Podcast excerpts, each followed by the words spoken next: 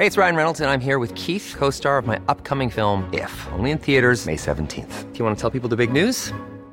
All right, I'll do it. Sign up now and you'll get unlimited for $15 a month and 6 months of Paramount Plus Essential Plan on us. MintMobile.com/switch. Upfront payment of $45 equivalent to $15 per month. Unlimited over 40 gigabytes per month. Face lower speeds. Videos at 480p. Active Mint customers by 5/31/24 get 6 months of Paramount Plus Essential Plan. Auto renews after 6 months. Offer ends May 31st, 2024. Separate Paramount Plus registration required. Terms and conditions apply if rated PG. Many of us have those stubborn pounds that seem impossible to lose, no matter how good we eat or how hard we work out. My solution is PlushCare. PlushCare is a leading telehealth provider with doctors who are there for you day and night to partner with you in your weight loss journey. They can prescribe FDA-approved weight loss medications like Wegovy and Zepbound for those who qualify. Plus, they accept most insurance plans. To get started, visit plushcare.com/weightloss. That's plushcare.com/weightloss.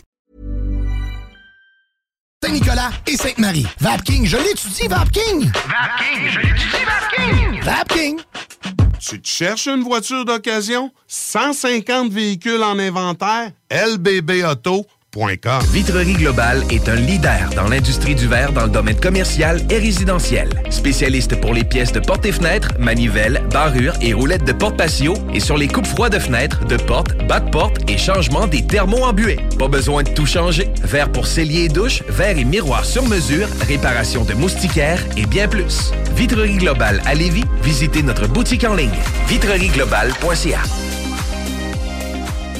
Le printemps arrive bientôt et la Baleine endiablée a décidé de vous gâter avec des spectacles qui vous donneront envie de bouger. Avec Rouge Pompier, Frankie Selector, Commande à bord et encore plus. On a hâte de vous voir. Vous pouvez même dormir sur place à leur auberge. Pour vos billets ainsi que la programmation complète, rendez-vous au baleineendiablée.com. Baleineendiablée.com.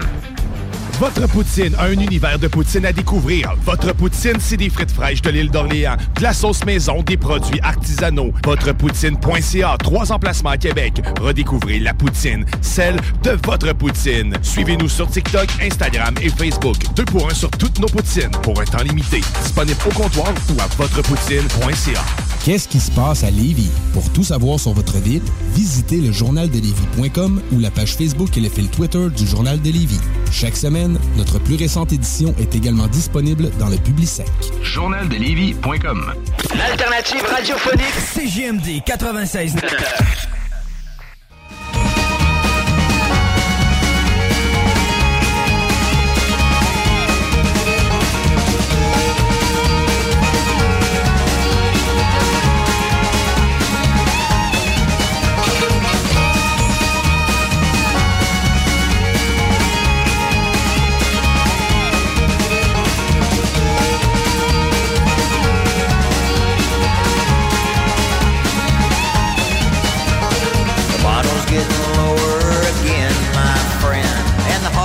Pour une fois, on va laisser Hank Williams au moins nous chanter quelques lignes.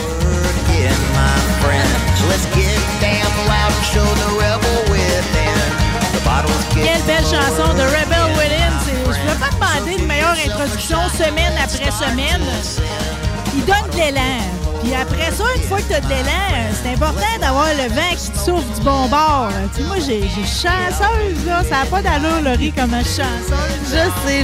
Je suis bien entourée. Puis j'ai une aura qui me permet d'accéder aux gens qui ont une intelligence rare, dont j'aime, dont bien l'esprit vif.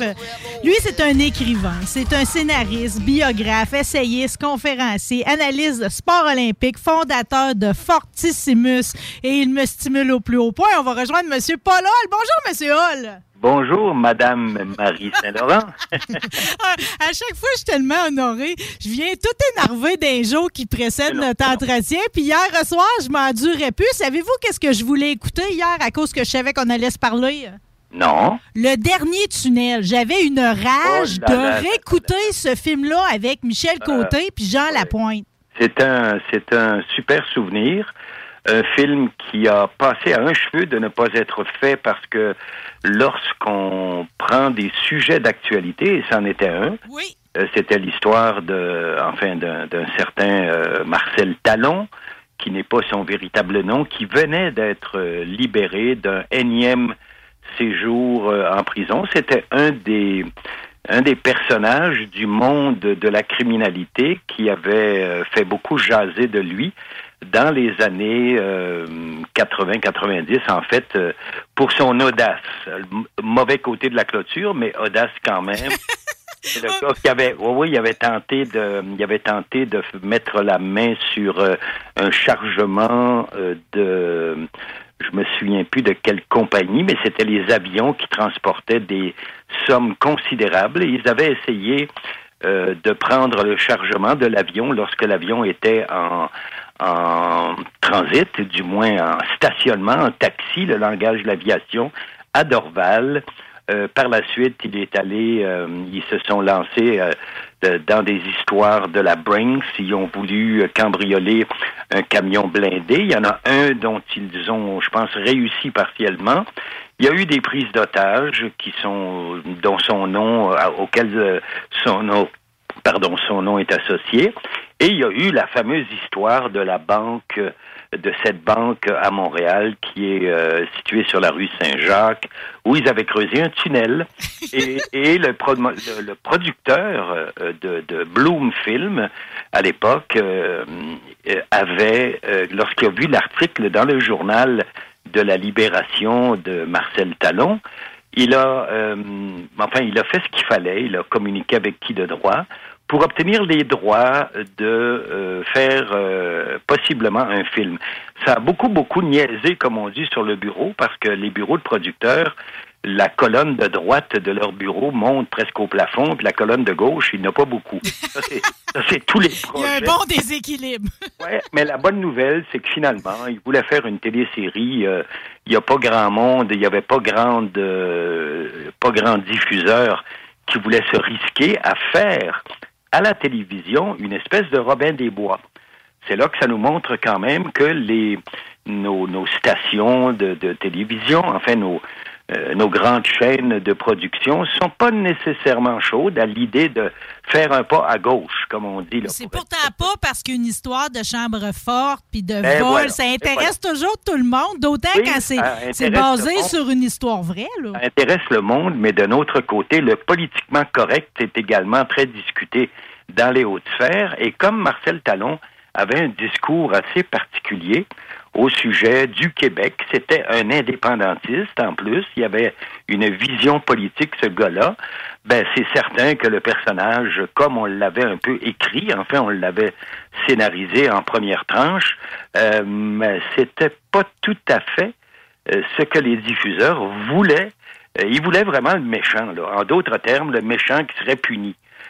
Et là, c'était le gars qui venait de sortir de prison, qui était un peu sur le chemin de la rédemption. Mmh. Alors, on pense au fameux film avec Morgan Freeman et le Shawshank Redemption. Shawshank Redemption. On n'est pas capable à tout bout de champ, de réaliser des trucs aussi originaux que ça.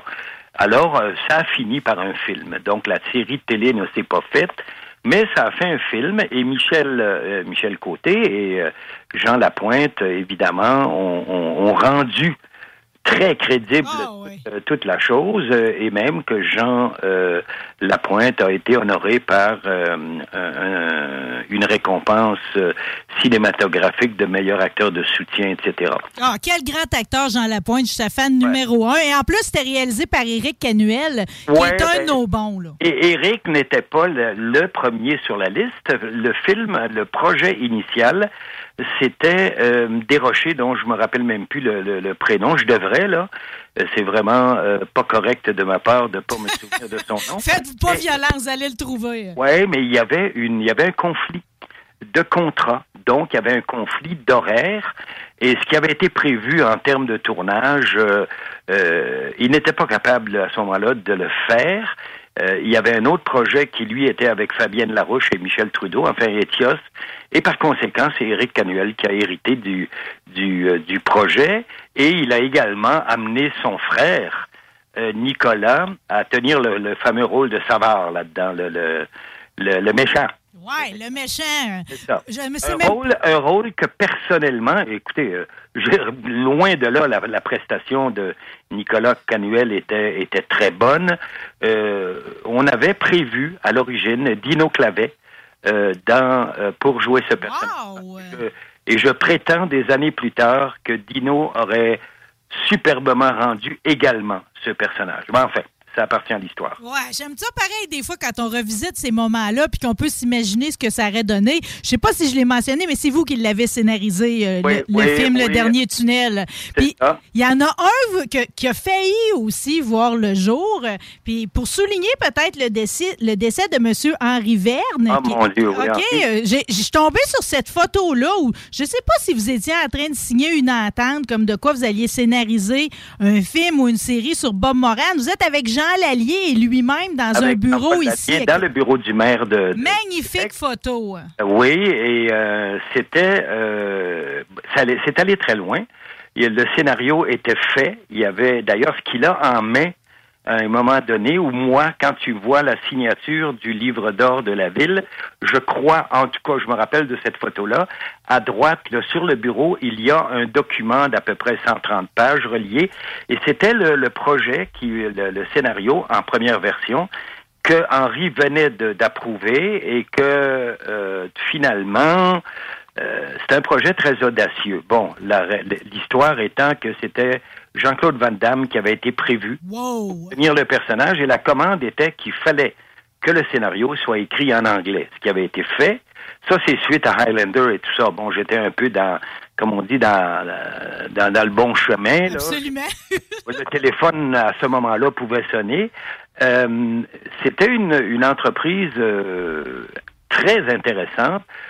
Pourquoi moi? C'est parce que, j'étais enligné avec des producteurs en raison de projets précédents et que j'étais un des seuls scénaristes disponibles qui avait lu toute l'œuvre. Arrêtez donc! J'avais lu tous les Bob Moran. Parce que au moins 200 livres, les Bob Moran. Oui, absolument, absolument. Vraiment, vraiment. J'en avais lu, je pense qu'à ce moment-là, j'en avais 160 de lus. La commande était qu'il fallait que j'extrais de tous ces livres un personnage que je devais actualiser. On rappelle qu'on est à ce moment-là, en 1994-95, dans ces eaux-là. Donc, Bob Moran ne pouvait plus être un pilote de chasse de la Deuxième Guerre mondiale et Bill Ballantine ne pouvait plus être le fameux mécanicien, puissant personnage de presque 6 pieds 6 et tout. Henri Verne en avait fait véritablement un homme fort au sens véritable. Un increvable. Ouais, et c'était donc le fameux duo. Jean-Claude Van Damme avait été identifié comme devant être le futur Henri Verne. J'avais eu le plaisir de le rencontrer, Jean-Claude, à Montréal, alors qu'il était en tournage du film, je pense que c'est à la poursuite ou à la recherche du Dragon d'or. En anglais, je me souviens plus le titre, mais c'était The Quest. Je pense que c'est The Quest, tout simplement. La quête. Et Roger Moore jouait dans ce film. Wow. Un rôle horrible, quant à moi, là. Quand on se rappelle que Roger Moore a été... James Bond. Et le personnage de Bill Ballantine devait être tenu par Ralf Möller, qui est un acteur allemand, un ancien culturiste, qui avait fait également de la dynamophilie, un gars très puissant, qui avait joué, entre autres, dans Gladiator avec Russell Crowe, enfin le fameux film Gladiateur. Et Ralf Möller mesure presque 6 pieds 6. C'est un homme de 275 livres, une super musculature, et c'était lui qui avait été choisi par la production pour ça. Mais là, on entre dans un domaine de mai, 3 points de suspension. Le scénario, il est quelque part dans la nébuleuse et il a passé, je me rappelle plus dans combien de mai. Et puis Henri, entre-temps, est décédé à l'âge de 102 ans. L'an dernier, j'ai eu le plaisir d'avoir une communication par personne interposée avec l'année précédente pour ses 101 ans. Qui était encore, il y avait encore toute absolument, sa tête, là. Absolument.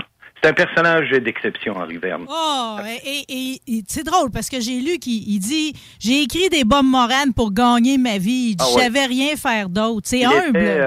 Il m'a raconté qu'un jour, il était dans les îles parce que c'était un friand des îles, la Martinique, la Guadeloupe, etc. Il est belge, on se rappelle, Henri est belge.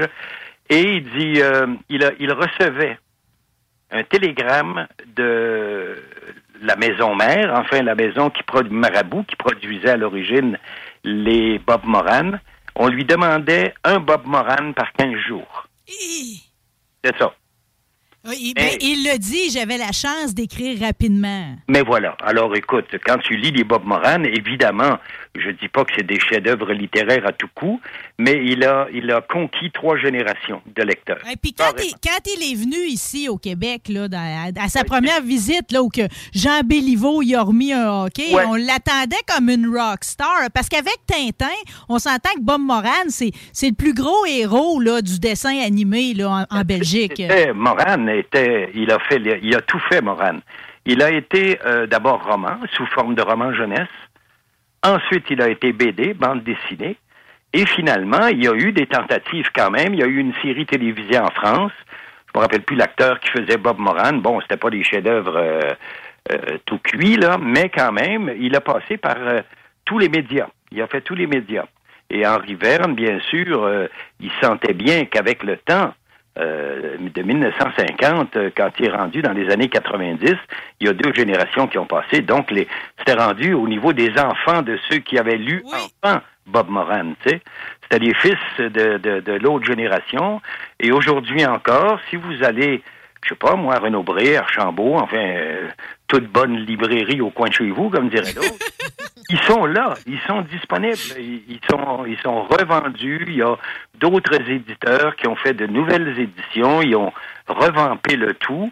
Bob Moran est donc intemporel. Ah, ben, voulez-vous que je vous dise, c'est une anecdote, mais mon père, son grand ami, son nom de baptême, c'est Bob Moran. Même pas Robert, là, c'est Bob Moran. Ça a changé sa vie quand même, là, je veux dire, toute sa vie a été teintée du fait qu'il a le nom complet d'un personnage aussi célèbre que Bob Moran. Tu sais. C'est ça, et vous savez pourquoi il s'appelle Moran, c'est parce que pour Henri Verne, il a longtemps cherché un nom de famille, mais comme Bob Moran était pilote de guerre, le Moran, c'est un avion de première génération. Quiconque nous entend va rapidement sur Google ou quoi que ce soit, ils vont trouver les esquisses, ils vont trouver le Moran, qui est un avion très performant de l'époque. Mais quelle anecdote savoureuse, ça. Non, mais ça aide à la compréhension de toute la suite. Bien sûr. Monsieur Hall, je ne vais pas faire par exprès pour rester dans les personnes qui nous ont quittés, mais c'est si important de ne pas les oublier puis de leur rendre hommage. Puis vous avez le chic de le faire toujours avec les bons mots. Ok, il y a une personne qui est décédée du coronavirus, ok, qui a eu un dojo central sur Saint-Joseph ici à Québec. Oui. Marc Asselin a quitté. Je trouve qu'ils ont. C'est comme si pas dans l'oubli, mais je pense que pour toutes les au moins les milliers de personnes qui ont obtenu leur ceinture noire grâce à lui. Aujourd'hui, j'avais envie peut-être que vous nous racontiez un peu c'était quel genre de grand monsieur, de grand sensei. Hey Marc, je l'ai connu en 1972. J'avais déjà eu un premier contact, mais on ne s'était pas vraiment lié à ce moment-là. Mais en 1972, je suis rentré dans le dojo de Yosekan, qui était sur la rue Saint-Joseph, qu'on considérait comme le dojo central de cette très grande organisation, et il est devenu mon premier instructeur de karaté. C'est avec lui que j'ai passé manoir 4 ans plus tard, avec bien sûr le fondateur sensei Giancarlo Borelli et le très grand maître Yoshinao Nambu, qui était venu à l'occasion pour donner des stages et tout. Puis à ce moment-là, Marc et moi, on est restés, bien sûr, liés jusqu'à la toute fin. Il y a malheureusement eu un accident vasculaire cérébral important alors qu'il était au Cambodge. Ça a été toute une aventure pour le rapatrier. On a travaillé un comité de rapatriement. On était 8 personnes, presque à plein temps, pendant 3 mois pour arriver à le rapatrier. Et ça s'est fait en 2016. Vous êtes allé le chercher, dans le fond, là. C'est un de ses élèves, Steve Dorion, qui est allé. Il fallait à tout prix le faire en raison de toutes les exigences des compagnies aériennes. Tu peux pas juste rapatrier quelqu'un comme ça. Ça coûte une fortune. On avait fait une levée de fonds. Par la suite, Marc Asselin a été longtemps à l'hôpital de l'Enfant-Jésus en neurologie. Et de là, il a été finalement transféré au centre d'hébergement d'Assise, qui est sur, enfin, à Québec, sur la 1er avenue, où il est resté jusqu'au moment où COVID-1 a frappé. Quand je dis COVID-1, il y en a quand même eu plusieurs. En parlant des différentes étapes, là, les vagues. Là. Et en novembre 2020, il a attrapé le corona et il a été envoyé à ce moment-là au Concorde, qui servait, si on veut, de dépanneur, d'hôpital dépanneur. Oui. Et il est décédé là.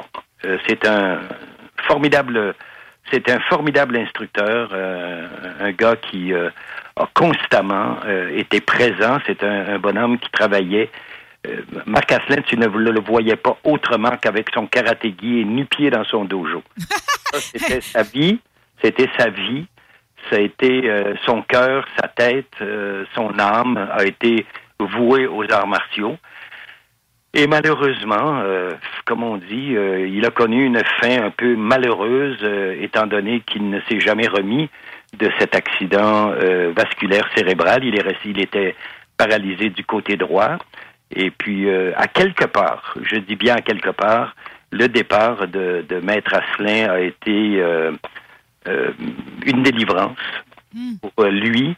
Et bien entendu, tous nous autres, personnellement, j'avais déjà fait mon deuil de Marc parce que j'allais le visiter régulièrement et il n'y avait que la moitié du personnage qui était encore là. On l'a intronisé au Temple de la Renommée des Ceintures Noires du Canada en 2018. Son nom sera là à jamais. J'étais maître de cérémonie, puis c'était un moment très émouvant. Toutes les ceintures noires, enfin beaucoup de représentants des provinces canadiennes étaient là. C'était très émouvant. Quand on anime ce genre de gala, il faut le faire dans les deux langues. Et il a également été intronisé auparavant par le groupe des Studios Unis. Ça a été également très bien. Ça s'est fait au PEPS de l'Université Laval. Donc, c'est en réalité, en tant que devoir de mémoire, le monde des arts martiaux lui a rendu les derniers hommages. Et tous nous autres, tous ceux qui avons été des élèves de Sensei Marc Asselin, il va rester avec nous. Moi, je sais que sur mon Facebook, il y a des images de lui un peu partout. J'avais à l'époque, en 1975, quand on avait lancé le livre « Les arts martiaux, l'héritage des samouraïs », qui était mon premier livre, j'avais insisté pour que qu'il y ait une photo de Marc en page 4 de couverture. Au moment où il fait un de ses célèbres cassages, là, il cassait des on appelait ça en bon français, des slates de ciment. Là. Ben, alors j'ai une photo qui est une photo que j'ai mise un peu partout. Elle est sur Facebook, elle est partout. Là. Je la partageais. Juste une dernière question, parce qu'il était 9e Dan en ceinture noire. Jusqu'à quel point c'est... Ça, c'est une longue histoire, les Dan, dans lesquels je préfère ne pas embarquer. C'est un système qui, au fil des années, avec le 20e siècle, a beaucoup dérapé par rapport à ce que devraient être normalement ces fameux degrés, comme on les appelle. Personnellement, en tout respect pour ceux qui détiennent ces niveaux supérieurs, comme dirait l'autre, je demande à voir. Et ça s'est fait à un moment donné beaucoup trop facilement. C'est devenu des Dan honorifiques. À partir du 5e, je pense qu'il faut revoir un peu les traditions japonaises pour comprendre qu'un Dan, surtout passé le 5e Dan, ça ne se donne pas simplement comme tu donnes un hamburger sur l'heure du midi, là, t'sais. Mais on a un autre personnage, lui, qui est vivant, duquel on veut parler. Oui, tombons dans l'univers des hommes forts, OK? Oui. Parce que c'est nous autres, dans le fond, au Québec, le berceau de la force au Canada. Puis on en a un qui est extraordinaire, Jean-François Caron, mais il est arrivé quelque chose l'autre semaine. Il est arrivé plus que quelque chose. Il est arrivé que le 4 mars, dont on est donc vendredi de la semaine dernière, il y a exactement une semaine. Jean-François Caron participait à ce que moi je considère comme la compétition de force extrême, j'insiste sur le extrême, la première au monde, c'est le Arnold Strongman Classic, qui se tient depuis 2002, donc on en était à la 20e, à Columbus, en Ohio. Dans le fond, c'est l'événement Arnold Schwarzenegger, ça. C'est l'événement Schwarzenegger-Lorimer, qui est son associé, et c'est un événement prestigieux. Parce qu'en dehors, c'est-à-dire à part le strongman, il y a le vrai nom de ça, c'est le Arnold Sports Festival. Il y a au moins 50 disciplines sportives qui sont réparties dans le grand centre de congrès de la ville de Columbus. Il y a des retombées de millions de dollars sur ces 3 journées-là d'activité. Une immense organisation. C'était un rêve de Schwarzenegger, un jour, d'avoir ce genre d'événement qui est connu dans le monde entier. Donc, et qui est sur invitation seulement. Seulement. Il y a 10 personnes qui sont invitées chaque année pour le Strongman, la partie des hommes forts. Il y en a 10. Il n'y en a pas 11, 12. Il y en a 10. OK, c'est sérieux. Ça faisait la 5e fois que Jean-François Caron était invité, ce qui est unique dans les annales canadiennes. Il s'était classé 5e une fois et 2 fois 4e, ce qui est immense. C'est les meilleurs résultats qui ont été obtenus par un athlète de force dans toute l'histoire de la classique. Il y a eu 2 autres Canadiens, mais là, oui, il y en a un autre, là, Maxime Boudreau de l'Ontario, qui est un peu...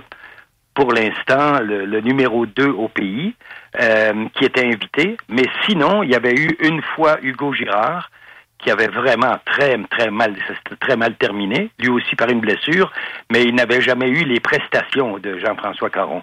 Les épreuves, comme on dit, ça n'a juste pas marché. Mais là, partons du vendredi, le 4 mars, parce que à sa première compétition, au T-Bar Squat, qu'il appelle, là? Le T-Bar Squat, il a fait, c'était carrément une marque historique. 439 kilos, c'est 966 livres.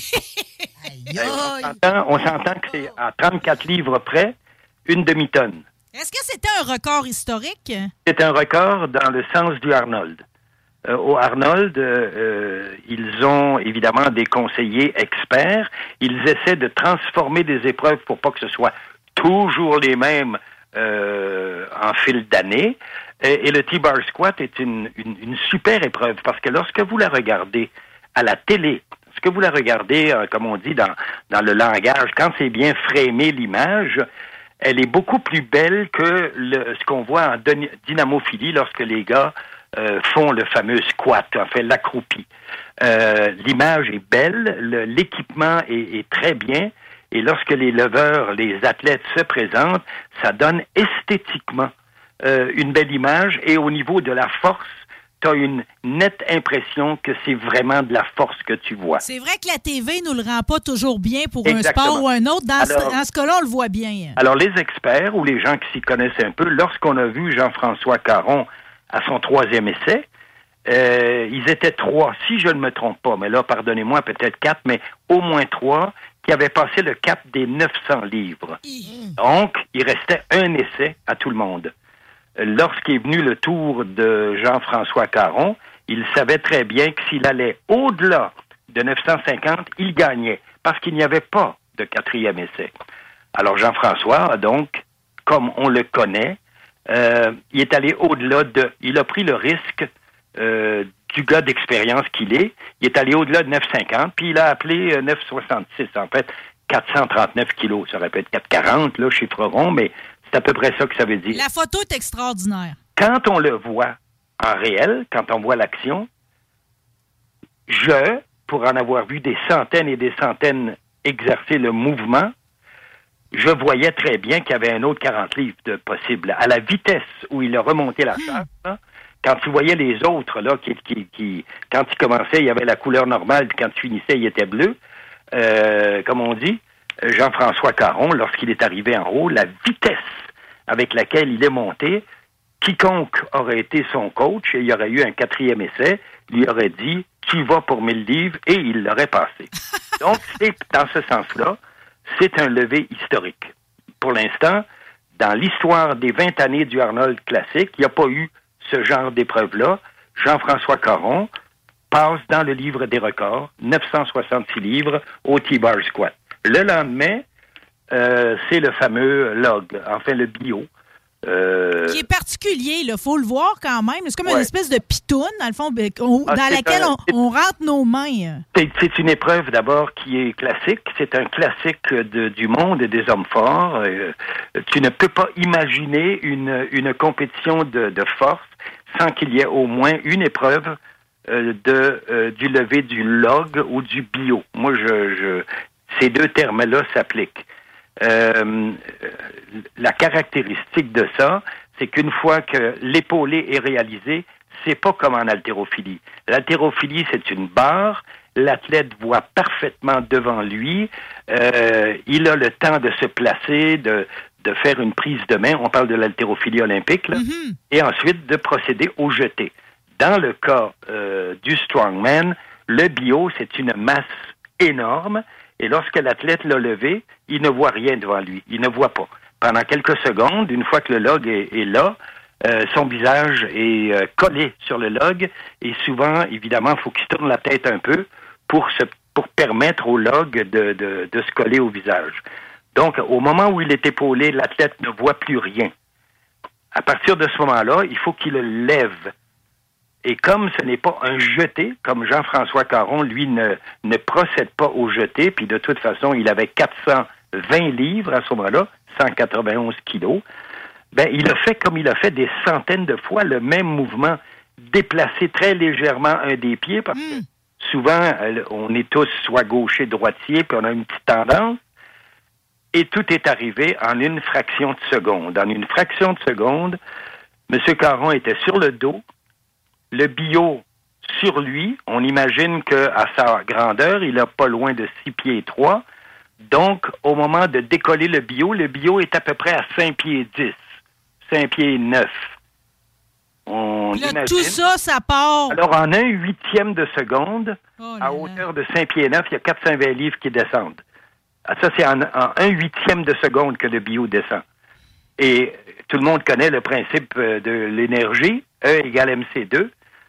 Ben, c'est la masse 420 livres multipliée par la vitesse au carré.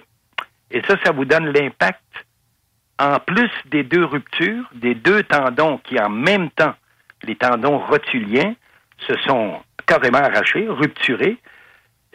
Monsieur Caron n'a plus aucune sensation. Ses jambes ne répondent plus. Il est au sol. Ben, le bio, en plus, est descendu sur sa jambe. Mais quelle tristesse! Droite ou quelque chose comme ça. Alors, inimaginable. En une fraction de seconde, il y a 15 années de carrière, la plus grande carrière d'un homme fort canadien, la plus grande par 1 000, on s'entend, qui vient de se terminer, ou à peu près. Moi, je n'anticipe jamais. Il y a eu une blessure semblable en 2000. Oui, parce qu'il y a eu une convalescence après le World Strongest Man, là. Oui. Cette fois-là, il y avait eu à récupérer d'une blessure. Ça, c'est l'ischio. L'ischio est en fait, pour les gens qui, l'ischio, c'est les stries musculaires qui sont à l'arrière de la jambe. Donc, en avant, on a les quadriceps, la partie supérieure de la jambe, et en arrière, c'est les ischios. Les ischios, généralement, 90% des blessures d'ischio, ce sont les hommes forts et ce sont les coureurs de 100 et de 200 mètres. Ce qu'on appelle l'effort explosif. Généralement, les blessures à l'ischio. Les blessures à l'ischio, douloureuses, oui. Parfois, c'est des déchirures. Parfois, ce sont des élongations. Et parfois, ce sont des ce qu'on appelait la demi-déchirure, tout simplement, là. Mais généralement, l'athlète s'en remet. À la condition, bien sûr, de juste mettre le temps. Mais là, on n'est pas dans la même... on n'est pas sur la même planète. Là que j'ai compris, les tendons rotuliens, j'ai lu qu'il y avait une fracture du tibia aussi. Non, la fracture du tibia n'est pas confirmée et très heureusement, le tibia, bien sûr, il a mangé sa claque, enflure et tout. Il peut y avoir eu des ligaments décrasés, mais les enflures vont disparaître en jours et en semaines. La grande nouvelle, c'est que l'IRM n'a pas montré de fracture. Alors donc, la réadaptation, non, pour commencer, ça va être la longue récupération. On parle de 6, 8, 9 semaines, tout dépendant. Ensuite, une réadaptation. On parle encore de semaines et de mois. Et on parle au total à quelqu'un qui a la masse de M. Caron. On n'oublie pas qu'il pèse dans les 160 kilos ou à peu près. Donc, on est dans les 350 livres. On n'imagine pas ce que ça suggère. lui, depuis des années maintenant, a un régime alimentaire qui est de 8, à peu près, de 8 repas par jour, à peu près de 8000 à 9500 calories par jour. Et là, d'un coup sec, ça ne lui sert plus. Là, mais l'effet est là quand même. Il y a un effet qui lui dit, maintenant, il faut que tu manges. Puis ça vient aux 2 heures. Mais lui, ça ne lui sert plus à rien. Il est couché présentement. Il fait 2 0 puis une barre, à part, évidemment, de réfléchir et puis de lire un peu. J'espère que M. Caron lit les centaines et les centaines de messages d'appui qu'il a reçus. Ben, c'est ça, vous encouragez les gens à y envoyer des beaux mots. Puis des on est rendu, moi, je regarde juste mon Facebook, là, comme ça, d'un coup sec. Là, on est rendu presque à 30 000 personnes. Là. On est rendu à des centaines de commentaires. Et d'ailleurs, j'encourage les gens, vous m'avez jamais entendu, Marie, demander des gens d'aller voir mon Facebook ou de faire quelque publicité que ce soit, c'est pas mon genre. Mais je demande aux gens par solidarité pour Jean-François Caron. Solidarité veut dire que pendant 15 ans, ce bonhomme-là nous a représentés plus que dignement à l'échelle nationale et internationale. Il a porté les couleurs du Canada avec fierté. Il a permis de partout au Canada et au Québec, évidemment, que le nom du Canada et du Québec soit vu avec beaucoup d'admiration. Ce gars-là était aux États-Unis juste de 2019 à là. En dépit de COVID, il a fait 17 compétitions. Il a fait 15 top 5 et puis il a fait 8 podiums dans 7 pays. Il a été aux États-Unis plusieurs fois, au Brésil, il a été aux Émirats arabes, il a été en Espagne, tout ça en se soumettant aux contraintes, si vous voulez, de COVID dans tous les pays, et il nous a dignement représentés. Alors pour ça, tout ce que je demande aux gens, c'est aller voir mon Facebook, ils ont juste à faire Paul Hall Facebook, puis ils vont le trouver, ils vont tomber automatiquement là-dessus, et de continuer à encourager Jean-François. Je pense que ça, là, dans le domaine de toute récupération médicale, pour quelque raison que ce soit, c'est probablement le meilleur médicament. Oh, vous êtes une soie, M. Hall. Merci. Oui, on va aller tout le monde signer. S'il y a d'autres choses qu'on peut faire pour aider M. Caron, Jean-François, vous nous le dites. On va passer le message. Merci d'avoir été avec nous autres ce midi. Ça a passé beaucoup trop vite. C'était après grand plaisir. N'hésitez pas, je serai toujours là pour vous. J'espérais que vous alliez m'ouvrir la porte. Ben oui, que je vais vous rappeler.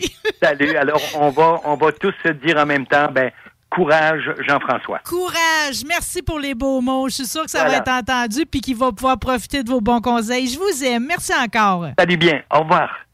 Indie, trendy, hipster, preppy. Je me fais musique et baise. J'ai les cheveux et le style pour grimper sur les palmarès. Et aux jambes des filles, mon côté rebelle et artiste séduit les matantes, les mamans qui se disent que je serais un bon fils, un bon gendre ou un bon amant.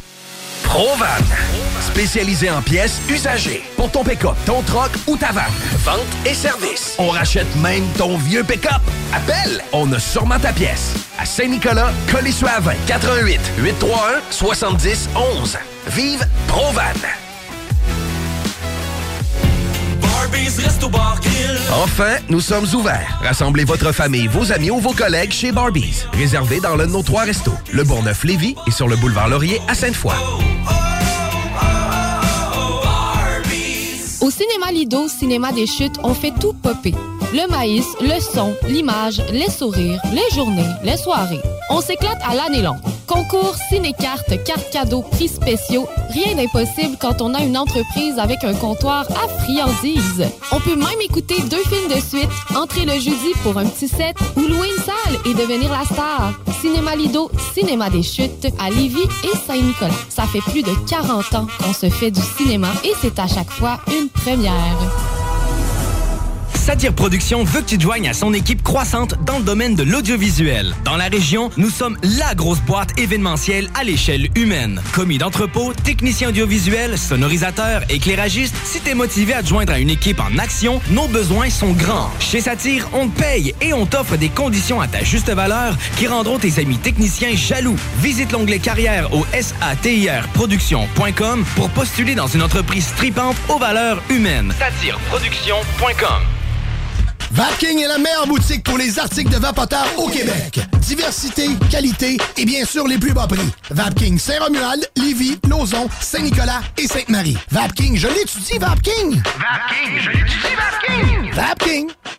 Madame Blais, Messieurs Dubé et Legault, remplacer une infirmière en Chaudière-Appalaches par une tablette électronique, c'est inacceptable. On refuse fermement l'implantation de ce projet ridicule et insensé dans nos CHSLD. Comment le gouvernement de la CAQ peut prétendre vouloir dispenser des soins humains et de qualité à une clientèle aussi vulnérable avec une proposition pareille? Nos aînés et leurs familles méritent le respect. Ensemble, nous disons non à cette décision de la CAQ. Un message du Syndicat des professionnels en soins de Chaudière-Appalaches. Le printemps arrive bientôt et la Baleine endiablée a décidé de vous gâter avec des spectacles qui vous donneront envie de bouger. Avec Rouge Pompier, Frankie Selector, Commande à bord et encore plus. On a hâte de vous voir. Vous pouvez même dormir sur place à leur auberge. Pour vos billets ainsi que la programmation complète, rendez-vous au baleineendiablée.com. Baleineendiablée.com. Centre de plein air de Lévis. La relâche, ça se passe au Centre de plein air de Lévis. Ouvert tous les jours de 9h à 16h pour skier, faire de la planche ou glisser. Pour info, www.centredepleinairdelévis.com. Deck Beauce Saint-Isidore et Deck Beauport débutent sous peu leur saison. Jouez avec le bâton de votre choix. Meilleur prix garanti en équipe junior, masculin, féminin, mix ou individuellement. Inscrivez-vous maintenant à deckhockeyquebec.com. Venez vivre l'expérience unique et magique de Deck Beauce et Deck Hockey Beauport. Pour les meilleurs prix garantis. Top niveau Deck Beauce et Deck Beauport. Go, go, go! DeckHockeyQuébec.com. Deck Beauport. Inscrivez-vous maintenant à DeckHockeyQuébec.com. Go, go, go! Venez essayer notre fameuse brochette de poulet, notre tendre bavette, les délicieuses crevettes papillons ou nos côtes levées qui tombent de l'os. 3 restos, le Bonneuf-Lévis et sur le boulevard Laurier à Sainte-Foy. Puis au Québec, un artiste que Jean Leloup aime en ce moment. Ben, attends un peu, qui c'est que j'aime? J'aime beaucoup. Moi, j'aime beaucoup. Comment il s'appelle, non, le gars? Les noms, j'ai la misère avec ça. Moi aussi. Bouge pas. Il y a un gars que j'aime beaucoup, là, mais ça fait un bout de temps qu'il est là. Un autre tourne, un air. Non, merde. Faut se redonner un bout, puis je vais essayer de deviner. Je l'ai pas en mémoire, mais j'aimais beaucoup ce qu'il faisait. Attends un peu. Comment il s'appelle, donc? Dr. Dre.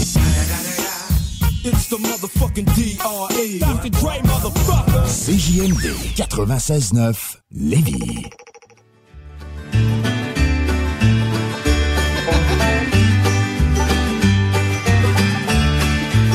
Bon!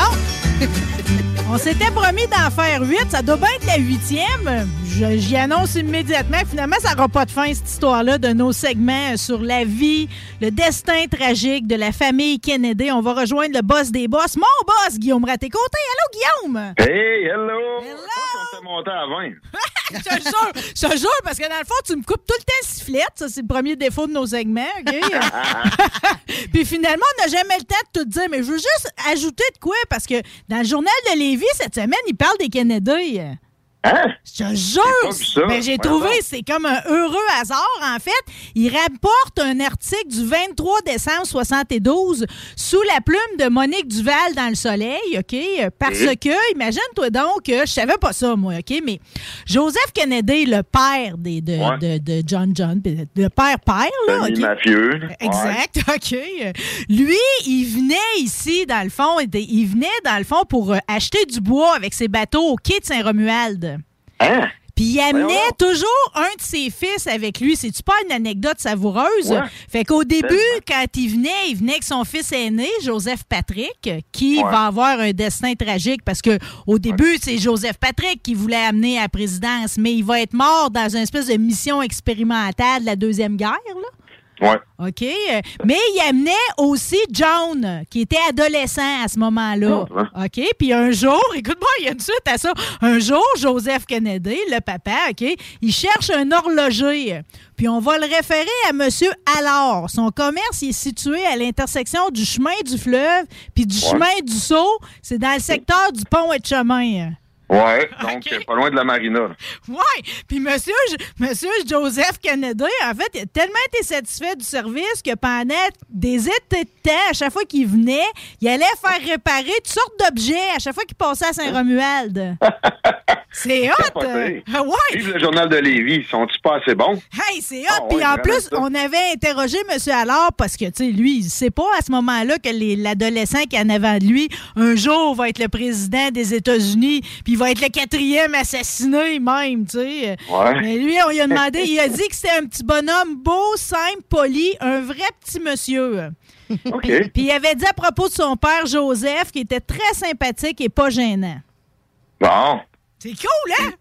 Puis ce monsieur, alors là, j'imagine, de parler anglais, je pense pas que les Canadiens avaient une connaissance du français, ben peut-être, en tout cas, avant que Jacqueline arrive dans le décor. Non, c'est Jacqueline qui a amené la portion française. Ben eux autres, dans le fond, c'est des catholiques irlandais, là, de Boston, ouais. Là. Ça fait un petit lien. Je sais qu'ils sont venus aussi, il y avait le bois au Canada, tu sais, il n'y avait rien de mieux pour les riches Américains. Les Canadiens n'ont pas fait exception. Ils sont venus à plusieurs occasions profiter de ça ici. Plus tard, là, je parle, c'est pas de Joseph puis d'avant ça, là, vraiment, les Canadiens qu'on connaît là, sont venus, notamment la pourvoirie au nord de Bécomo, où, selon la légende, il serait débarqué John F. carrément avec Marilyn. Il aurait gardé leurs initiales sur un mur de bois. OK. Plusieurs destins tragiques dans la même histoire, là, OK? Ouais. Pauvre Marilyn. Laurie m'a déjà averti que tu avais un monologue aujourd'hui puis une prémisse. Fait que je vais te laisser starter.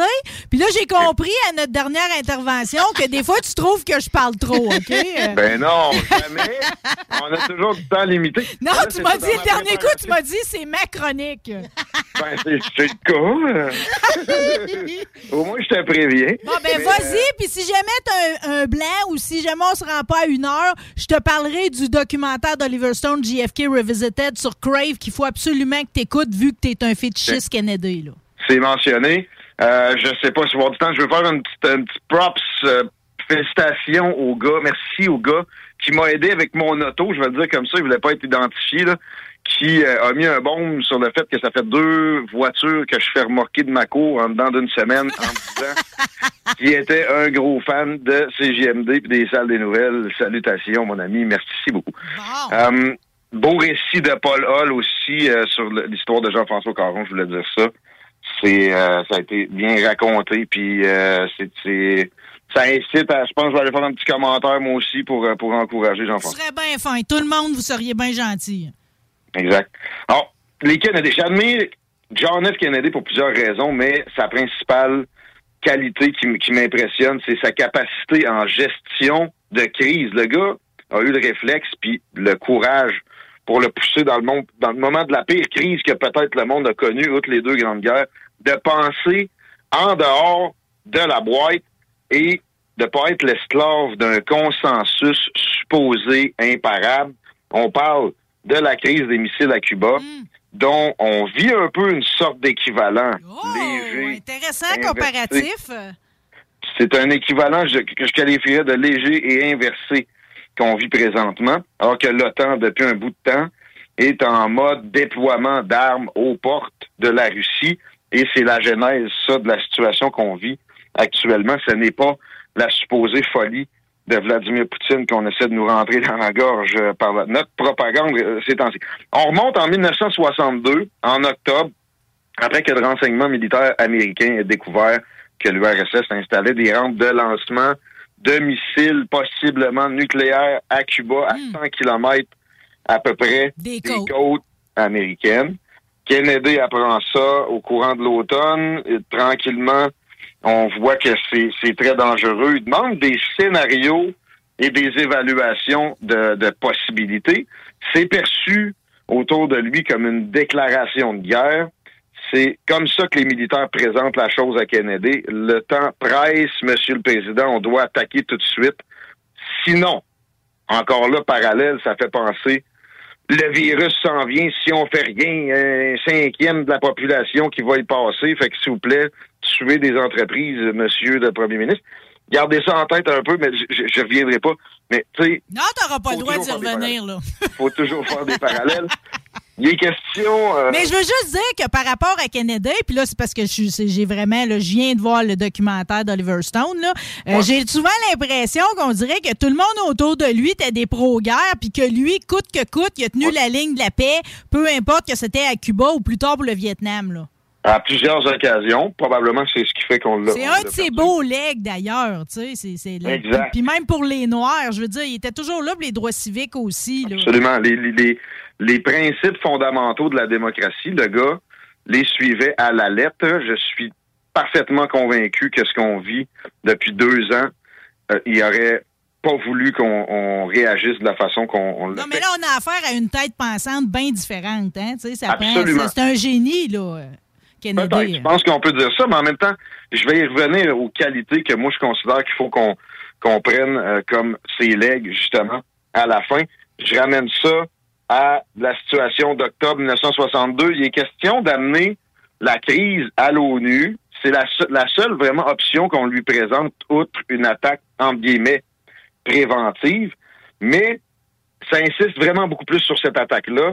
Puis on lui dit aussi en même temps, si tu envoies ça à l'ONU, tu vas perdre le contrôle un peu, probablement que de toute façon, on va juste avoir traîné et ça va être plus difficile quand on va vouloir faire l'attaque pour laquelle on va être de toute façon pris dans l'engrenage. Il justifiait le fait d'intervenir au plus tôt. Voilà. Et là, les Kennedy, parce que là, Bobby a été très présent là-dedans, il se laisse pas avoir par le consensus, entre guillemets. Il force ces gens-là à présenter d'autres scénarios. On se prépare quand même à la confrontation, on se met en alerte, on approvisionne des navires en bombes nucléaires. Bref, c'est le branle-bas de combat. Les Kennedy en démordent pas. Il y a d'autres voies, ils demandent d'autres scénarios.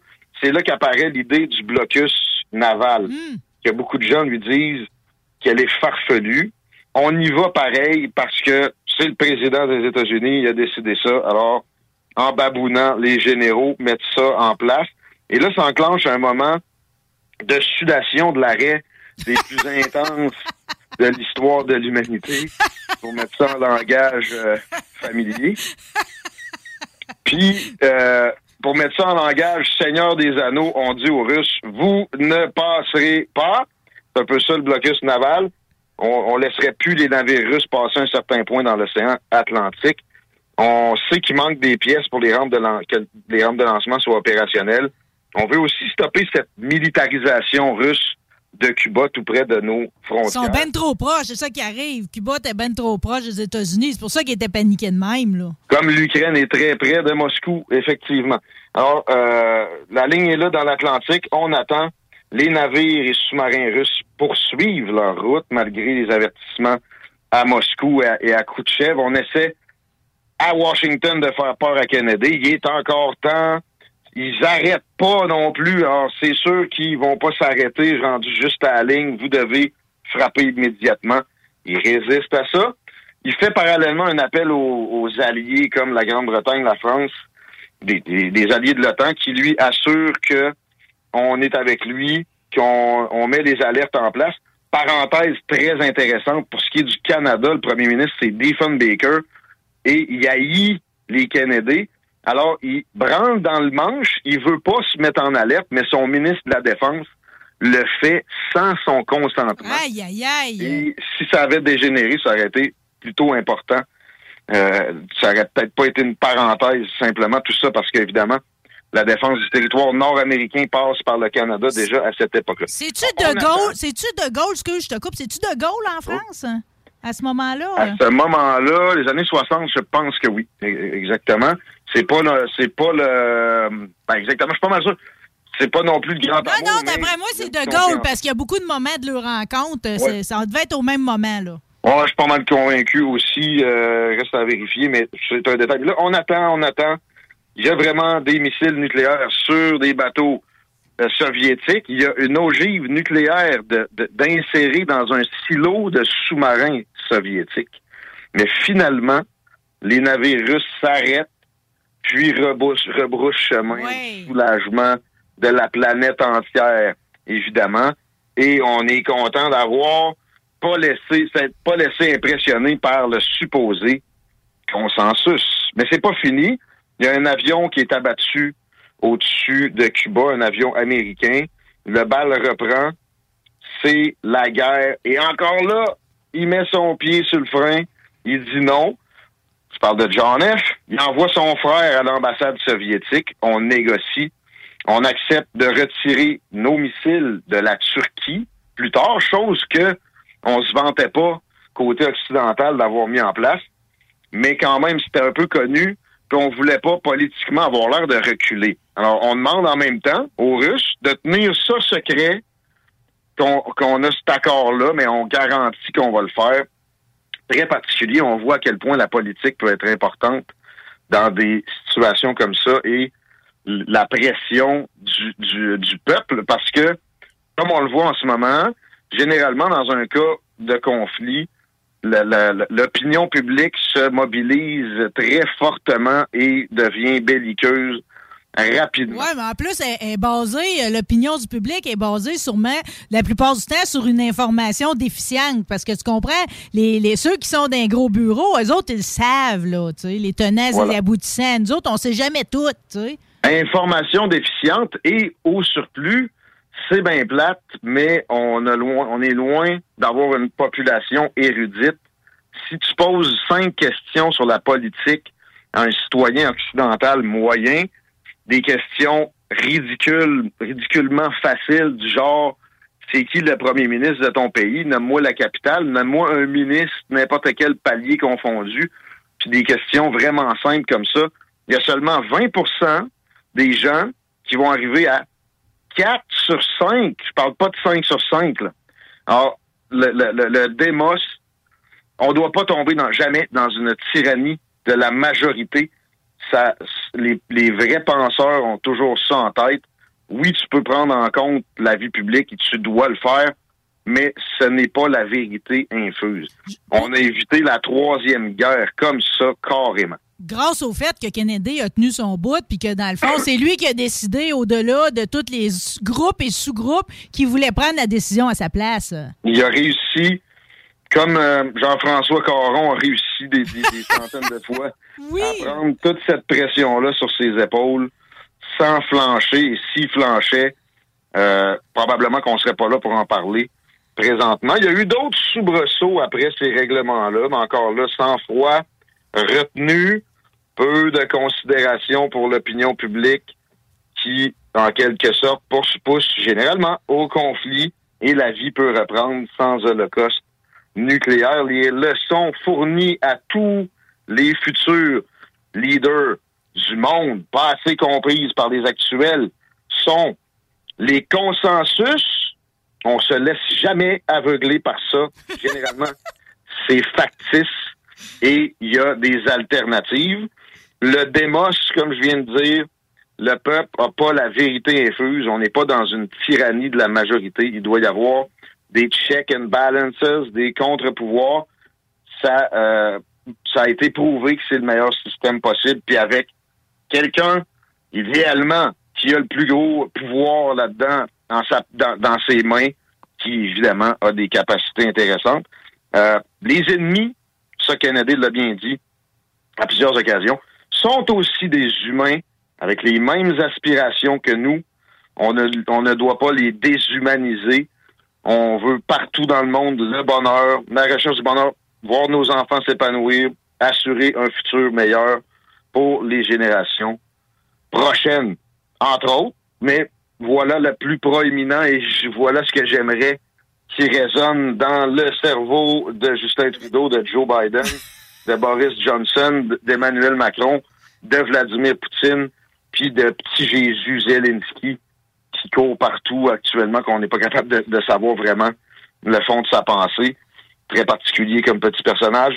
Alors, beaucoup de gens frustrés, mais c'est pas grave, on fait ce que doit, puis au pire, on vivra avec les conséquences, comme un beau matin qu'on allait faire un tour de décapotable au centre-ville de Dallas pour se clairer la tête. Ben là, dis-moi donc, viens-tu comme d'assister à ton premier discours? Là? Quand moi, je vais tourner un documentaire comme Oliver Stone l'a fait sur JFK, je vais-tu pouvoir l'inclure dedans les dernières minutes qui viennent de passer? Là?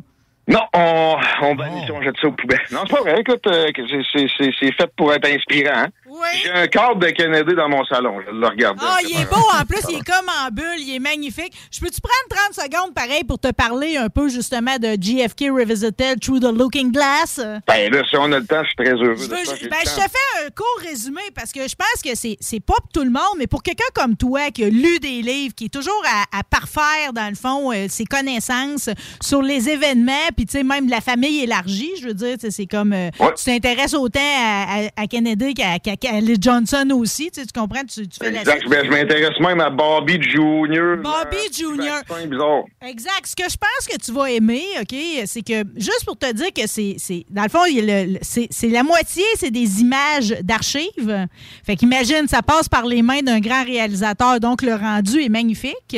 Ben oui, et l'autre portion, dans le fond, ce sont des entrevues qui sont menées aujourd'hui avec des gens qui ont été témoins ou qui ont des informations sur le temps.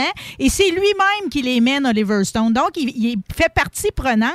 Puis, je savais pas qu'il était à ce point impliqué, puis comme toi, amoureux de l'histoire de John F. Kennedy Jr.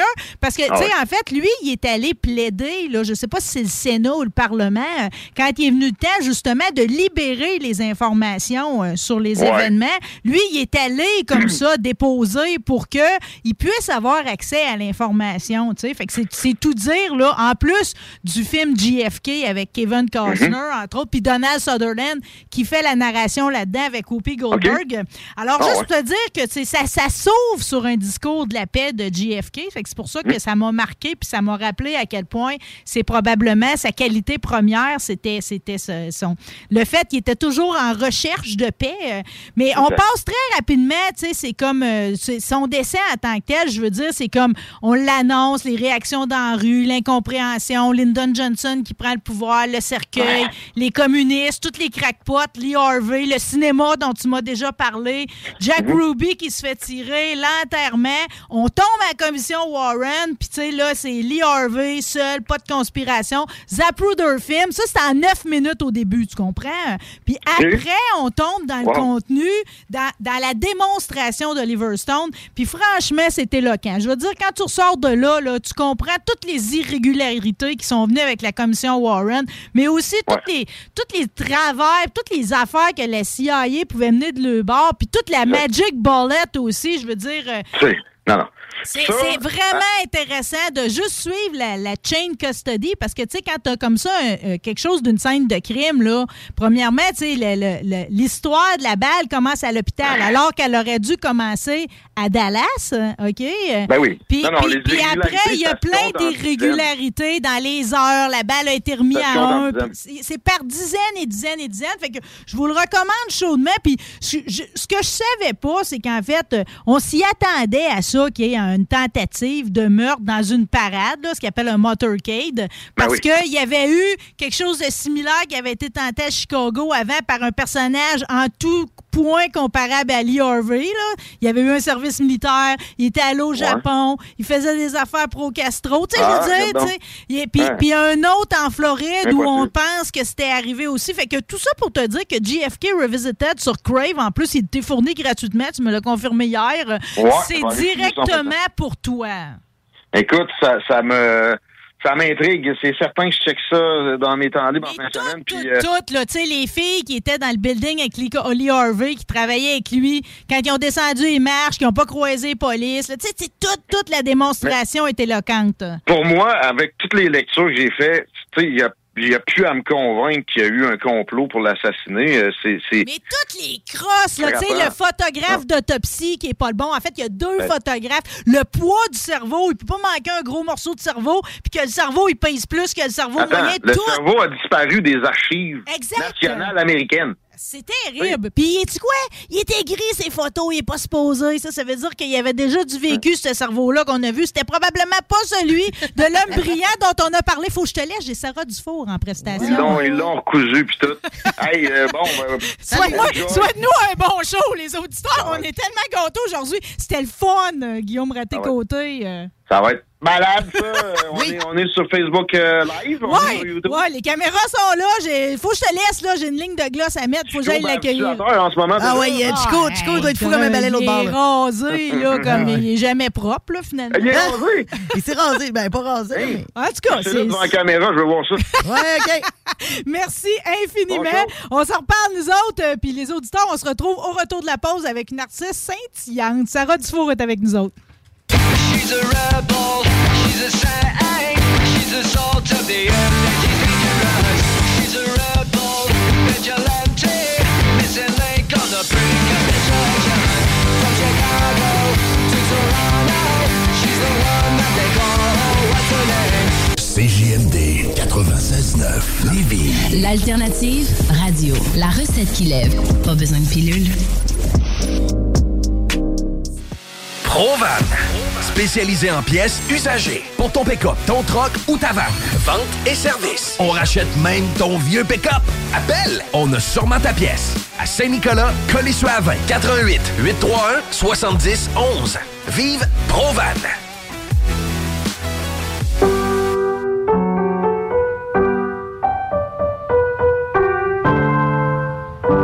Cette pièce de piano peut vous sembler bien banale. À moins que l'on vous dise que c'est Jeanne, encore prof à 81 ans, qui l'a apprise à la petite Chloé lors de ses cours cette semaine. Le Québec est riche de ses aînés. Reconnaissons leur contribution. Un message du gouvernement du Québec. Rénovez cet hiver avec le groupe DBL, votre expert en toiture et construction à Québec et Lévis. Pourquoi attendre à l'été pour rénover? La rénovation intérieure peut se faire dans le confort et ce même cet hiver. Vous pensez refaire votre salle de bain, aménager votre sous-sol ou simplement embellir votre résidence ou votre commerce? Groupe DBL dépassera vos attentes par l'engagement de ses équipes hautement qualifiées en n'utilisant que des produits de performance supérieure. Groupe DBL cumule plus de 40 ans d'expérience. Planifiez vos projets dès maintenant en contactant Groupe DBL au 418-681-2522 ou en ligne à groupedbl.com. On a bu Castor, Mélile, Pit Caribou, Alpha, Noctem, Lasso. Non, Marcus, tu fais là. Est-ce que t'as la tourette de la microbrasserie? Mais... Ouais, un peu, parce que là, c'est plein de bières que je vais déguster pendant mes vacances. Puis là, ben, je veux m'en souvenir lesquelles, puis où, puis quand. Non, casse-toi pas la tête, là. Va au dépanneur Lisette. 354 des Ruisseaux à Pintante. Ils ont 900 produits de microbrasserie. Tu vas la retrouver, ta bière. Inquiète-toi pas. Pis quand je peux apprendre? Quand tu veux, Marcus. Quand tu veux. Oui, quand tu veux. Ah, vous avez raison. La place, c'est le dépanneur Lisette, au 354 avenue des Ruisseaux à Pintante. Je vais faire un petit like sur leur page Facebook pour être au courant des nouveaux arrivages. Problème de crédit? Besoin d'une voiture? LBB Auto. C'est déjà commencé le Patro embauche pour le camp de jour Néo cet été. Ah oui, ça me tente. J'ai juste des bons souvenirs de mes étés au camp. Là, je serais payé. Imagine, une belle gang, du fun en masse, c'est bien payé, puis en plus, t'as toutes tes soirs et tes week-ends. Puis il me semble que je te vois bien passer l'été à jouer dehors. C'est décidé, ma job cet été, ce sera le camp Néo du Patro de Lévis. Je suis déjà sur le site du Patro. Il y a différents postes, et puis c'est super simple d'appliquer. Rends-toi au patrolevis.com ou encore sur la page Facebook du camp de jour Néo et rejoins l'équipe en 2 clics. Votre poutine, un univers de poutine à découvrir. Votre poutine, c'est des frites fraîches de l'île d'Orléans, de la sauce maison, des produits artisanaux. Votrepoutine.ca, 3 emplacements à Québec. Redécouvrez la poutine, celle de votre poutine. Suivez-nous sur TikTok, Instagram et Facebook. 2 pour 1 sur toutes nos poutines, pour un temps limité. Disponible au comptoir ou à votrepoutine.ca.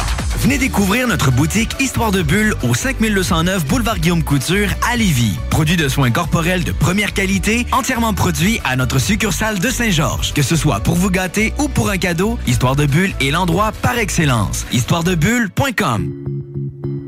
En présence de symptômes de la COVID-19, comme la toux, la fièvre, le mal de gorge, la perte du goût ou de l'odorat, isolez-vous et faites un test rapide à la maison. Pour en savoir plus et connaître les consignes d'isolement à respecter pour vous et ceux qui vivent avec vous selon votre résultat de test rapide, consultez québec.ca/isolement. On continue de se protéger. Un message du gouvernement du Québec.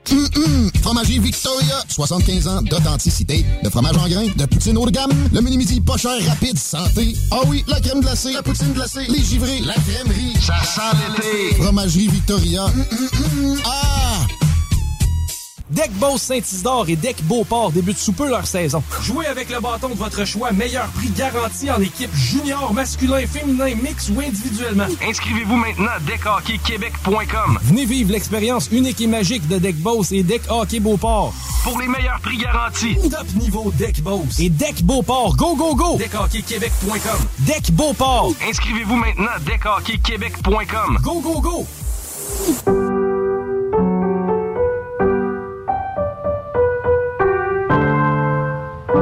Cette pièce de piano peut vous sembler bien banale.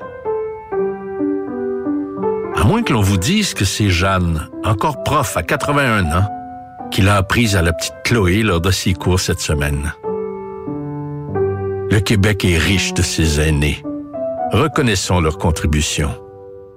Un message du gouvernement du Québec. Vitrerie Globale est un leader dans l'industrie du verre dans le domaine commercial et résidentiel. Spécialiste pour les pièces de portes et fenêtres, manivelles, barrures et roulettes de porte patio et sur les coupes froides de fenêtres, de portes, bas de porte et changement des thermos en buée. Pas besoin de tout changer. Verre pour cellier et douche, verre et miroir sur mesure, réparation de moustiquaires et bien plus. Vitrerie Globale à Lévis, visitez notre boutique en ligne.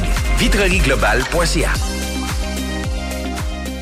Votre poutine, un univers de poutine à découvrir. Votre poutine, c'est des frites fraîches de l'île d'Orléans, de la sauce maison, des produits artisanaux. Votrepoutine.ca, 3 emplacements à Québec. Redécouvrez la poutine, celle de votre poutine. Suivez-nous sur TikTok, Instagram et Facebook. 2 pour 1 sur toutes nos poutines, pour un temps limité. Disponible au comptoir ou à votrepoutine.ca.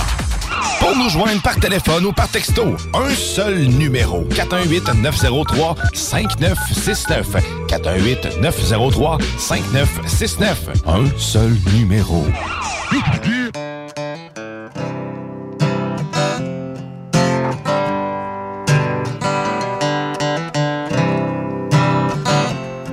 Vous êtes de retour dans l'émission Rebelle. On a une belle guitare. Ça sonne bien. Présentation. Brillante, scintillante, auteure, compositrice. Continue, oui, tu continues à jouer. OK. Elle vient de Tolpo, mais c'est assigné. Gardons ça, ça s'énerve. Elle a fait l'École nationale de la chanson de Grimby. On était déjà en amour avec à son premier EP, ça rime en plus. 2016, on arrive avec le dépanneur à Pierrette. Les nouvelles casquettes sont hallucinantes, j'en veux une. Francophonie, les provinces de l'Est. Jusqu'en Europe, on était lancé. Prix de la chanson de l'année Soquin au Gala Country 2017. 2019, pourquoi pas un album à notre nom, hein? Hein, tant qu'à faire. Pourquoi pas 2 albums homonymes à notre nom, tant qu'à faire? Elle fait palmarès, on l'invite dans les radios, on aime sa vision du monde. Elle a gagné le prix André Desfortins comme artiste de la scène émergente. Nomination à la 10 pour album folk de l'année, puis tout le monde l'aime. En studio avec nous autres, on a Sarah Dufour! Allô! Salut! Mais regardons ça, le beau cadeau aujourd'hui. À Calamar, on est donc bien chanceux. Ben, l'honneur que ça donne demain, ça donne merde à Barouette. C'est donc bien beau, cette présentation. Ben là, écoute, c'est toi. C'est toi qui est belle de même. Tu me rappelles les bouts que je fais comme des fois, là, il se passe tellement d'affaires que je fais comme, c'est vrai. Mais c'est vrai que ton parcours, il est comme. Tu sais, des fois, je t'écoute en parler et tu dis, j'y vais étape par étape. Pas à pas de bébé, mais t'attends d'assimiler les affaires puis ton rythme est bon. Mais là, je t'avertis, ça décolle, là. Ben, c'est quand je pense que je suis prête. Là, t'es prête, hein? Je suis bien équipée, j'ai une équipe d'enfer, du tonnerre. Fait que si ça décolle, je suis prête. Ben là, mais c'est beau, la courbe était cœurante, honnêtement. Parce que, tu sais, je me rappelle vraiment d'être assis à l'École nationale de la chanson puis de dire, moi, je souhaite que ça aille tranquillement parce que j'ai pas de plan B, tu sais.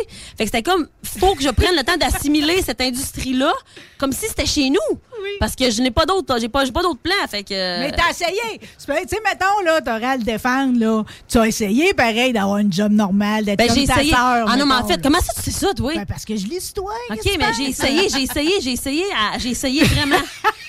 Écoute, j'ai essayé d'être normale parce que j'ai entourée de superwomen qui se virent sur un scène avec des lunchs, le ménage propre.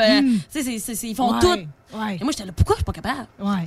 Et où ce logistique-là? Ben, je me suis trouvée, là. Non, on veut pas que t'en trouves un plan B, parce que le plan que t'as là, c'est lui qui va marcher, tu comprends? Bon, ça va bien. T'as mentionné que, ben, justement, t'es bien entouré. Cette année, j'ai l'impression que le fait d'avoir Carl-Emmanuel Picard, ça doit te faire avancer à vitesse grand V. C'est un gérant en or, complètement. Ça. Carl, depuis qu'on s'est rencontrés, c'est comme si on est crinqués à fond tous les deux. On est nourris un petit peu de la même énergie qui est comme des projets. On a 1 million de projets. Encore tantôt, je fais « Hey, j'ai une nouvelle idée! » Là, je hey, OK, j'ai une idée, on va faire ça là, pour de la merge, puis nanana, nanana. Puis là... Là, on se craint, mais il faut faire attention à ce qu'on dit, parce qu'après ça, on le fait. Fait que là, ça devient qu'on en... Hey, ah ouais, on en fait des projets. C'est ça qui arrive avec Carl-Emmanuel, c'est qu'il le concrétise oui, en plus. Puis lui, puis c'est-tu quoi, lui, en plus? Là, non seulement c'est le grand homme d'affaires, mais c'est aussi le petit gars des commissions. Tu comprends-tu? Il va aller poser les affiches chez Poteau, puis en plus, il va te booker un show en Europe de la même journée. Ah, c'est capoté, c'est capoté raide. Carl, vraiment, c'est depuis qu'il est arrivé, tu sais, souvent, je dis, tout le monde qui fait qu'est-ce que je fais dans la vie souhaite d'avoir un Carl-Emmanuel. Mm-hmm. Parce que justement, des fois, les artistes, on est un peu éparpillés dans nos têtes. Puis je connais personne d'autant structuré, organisé et planifié que Carl-Emmanuel. Hey, garde ça le bon match. Fait que tu sais, non, mais un peu mêlé, moi, dans ma tête, mais vraiment crinqué. Puis lui, qui a toute l'organisation, met ça ensemble, ça avance. On est comme un genre de petite Formule 1. T'as dû pogner 2 minutes l'autre fois, parce que l'autre fois, tu sais, moi, je me suis payé le spectacle virtuel à l'antibar de Pépé. De... T'étais l'artiste invité, c'était le lendemain de ton show. Il y a 2h30. C'est ça l'affaire, tout le monde débat. Fini que j'appelais du monde au téléphone. C'est ça, t'as foiré là, dans ton... Oh, c'est un bon moment. Il y a quelqu'un qui m'a dit « T'es pas game de nous appeler. Hey, » Je me suis mis à appeler du monde, toi. là, on fait pas de rappel, on appelle du monde. Mais tu sais qu'en plus, tout le monde t'écoutait de par le monde. Parce que c'est ça qui était capoté. Je regardais la liste des pays où ce que le monde s'était payé des tickets de son show. C'est partout. Ouais, États-Unis, Mexique, la Suisse, la France. Ah ouais, donc. What the fuck? OK, non, mais tu vois, des fois, Carl-Emmanuel, c'est ça qu'il a fait, lui, pendant la pandémie. Il s'est pas assis puis à lirer. Il a tout viré ça en solution. Puis regarde, quand est-ce que t'aurais pensé que ton show serait planétaire de même? Ben, c'est capoté. C'est capoté, tu dis, je suis une fille éparpillée, j'aimerais ça qu'on reparte de la base, OK? Puis j'étais un petit peu déçue parce que dans ma recherche très élaborée, j'ai fait un travail universitaire, c'est toi, OK? J'ai pas réussi parce que t'as joué dans Watatata. Oui, okay? T'as pas réussi à trouver. Mais je t'en envoyais un. Mais j'ai vu une photo, OK? J'ai essayé de me rappeler du personnage de Laurence, OK? C'était quoi ses caractéristiques à Laurence? Mm. Elle s'occupait du journal étudiant, puis au départ, c'était un échange entre... Parce que moi, mon personnage vient de Saguenay-Lac-Saint-Jean. Ouais. Donc quand je parle, je veux pas rien faire d'autre, tu sais. Fait que là, elle venait de là-bas, puis elle faisait un échange au début. Parce qu'au début, c'était juste pour un épisode, le concours, tu sais. Puis finalement, j'ai fait les 3 dernières années. Fait que là, ils ont fait faire qu'elle a fait un échange plus long. Puis c'était une genre de... Elle avait du caractère, Laurence. Elle avait 15-16 ans. Bien. Elle était végétarienne. Puis elle était super comme bio, là, tu sais. Comme... J'ai refait une émission, là. Je dis à Myriam Huard, une de mes amies qui avait gagné le même concours, elle jette une canette dans la poubelle. Puis là, je fais un sermon que les canettes, ça va pas dans la poubelle. Donc, là, j'étais comme, mais oui, c'était prémonitoire. Mais oui, c'est fou pareil. Là, on remonte, là, début 2000, là, tu sais, entre 2002 puis 2005. Puis là, je parlais déjà de recyclage puis de compost. Puis, as-tu vu, ça nous mène à aujourd'hui, là? Il y a un épisode, là, j'avais un chum qui s'appelait Charlot. Puis c'est drôle parce que ce gars-là, il est rendu régisseur en direct de l'univers. Puis il est venu me voir. J'ai fait en direct de l'univers, là, 2 semaines, je pense. Puis là, il vient me voir, puis je dis, Charlot, c'était mon chum, puis lui, il était carnivore dans l'émission. Puis il y a une scène, on le voit manger du jambon. Puis là, on le voit, gros plan sur sa bouche au restaurant chez Allaire. Puis là, il mange, puis là, tu vois mes yeux qui font comme... Fait que, mais moi, je les ai, les épisodes. J'en ai à peu près 4-5. Là. Bon, mais je vais te dire ce que j'ai pas trouvé, OK? C'est pas que j'étais prête à réécouter à Sirou complet, OK? Mais on m'a dit que pour le 30e anniversaire, t'as interprété le thème de l'émission. Oui, c'est okay? Ça. C'est-tu beaucoup demandé de nous en faire au moins un petit bout? Ouais, ben si, mettons, ben oui, vraiment. Je vais faire. OK, parce que, mettons, dans baseball, des fois, je fais « Pour aller jouer dans Watatata ». Là, je fais « wow, wow, watatata, c'est cool, le corps est ma bosan, puis c'est même trippant. Ouais, c'était carré ce que j'entends, capoté. déraper dans le mille, c'est complètement débile. Pas rapport, fait du vent, ouais, franchement, ce que je veux dire, c'est le fun au bout, pis c'est sharp à l'os. Wow, wow, Max, ouais, quelqu'un d'autre peut prendre la place, tu sais, watatata. Mais le plus bon bout, c'est le deuxième bout, tu sais, c'est tweet, c'est nul, tu vois bien que c'est poche. Pas sérieux, pas rapport, je fais tout ce que je peux. Hey, prends ton gaz égal, relax, on prend ton bain sur la lune. Vas-y, vas-y, réveille, c'est pas dégueu, c'est pété. Yeah, ça s'en vient, ça nous ressemble. Souris donc, ça va bien, c'est bon. C'est toi, c'est moi, pis c'est nous autres. Watatata. Oh, que t'es fine! Merci! Hey, là, tu viens de rappeler des bons souvenirs, mais on se souvient, personne ne sait le deuxième couplet. Tout le monde chantait le premier. Deuxième. Mais il était parfait. Ça, hein, ça m'a fait plaisir de le réentendre. Tu sauras. Tu vois, dans ta vie, ça a quand même été marquant, Watatata, parce que c'est ça qui t'a fait sortir de Dolbo Mistassini. Mais complètement. Moi, là, si on recule d'un début, là, j'enlève mes crocs là, parce que c'est bien trop chaud. Faut vous dire, les gens à l'entrée, qu'on arrive ici, c'est marqué enlevez vos bottes. Fait que là, j'enlève mes bottes. Là, il y a comme une série de chaussures qu'on peut mettre. Il y avait des crocs roses avec du poil en dedans. Mauve avec du poil en dedans. J'ai mis ça. Mais là, ça donne chaud. Mais ça te compte. Fait que j'ai enlevé, je suis en pied de bois dans le studio. T'as de la lumière jusqu'au pied. T'as-tu mes bas, comment ça va, hein?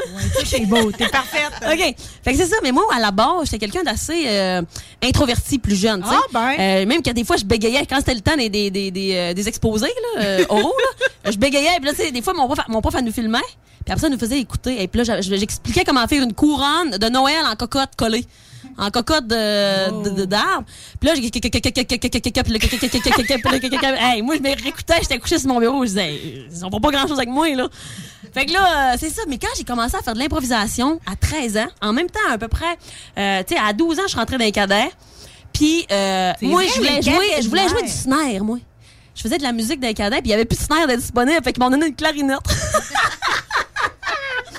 Ça n'a pas toffé longtemps, là. Fait que, après ça, je me suis cassé la jambe en ski. Fait qu'il a fallu que je lâche les cadets parce que là, j'étais 6 mois comme handicapée. Puis, après ça, j'ai découvert l'improvisation à la Maison des Jeunes de Dolbeau.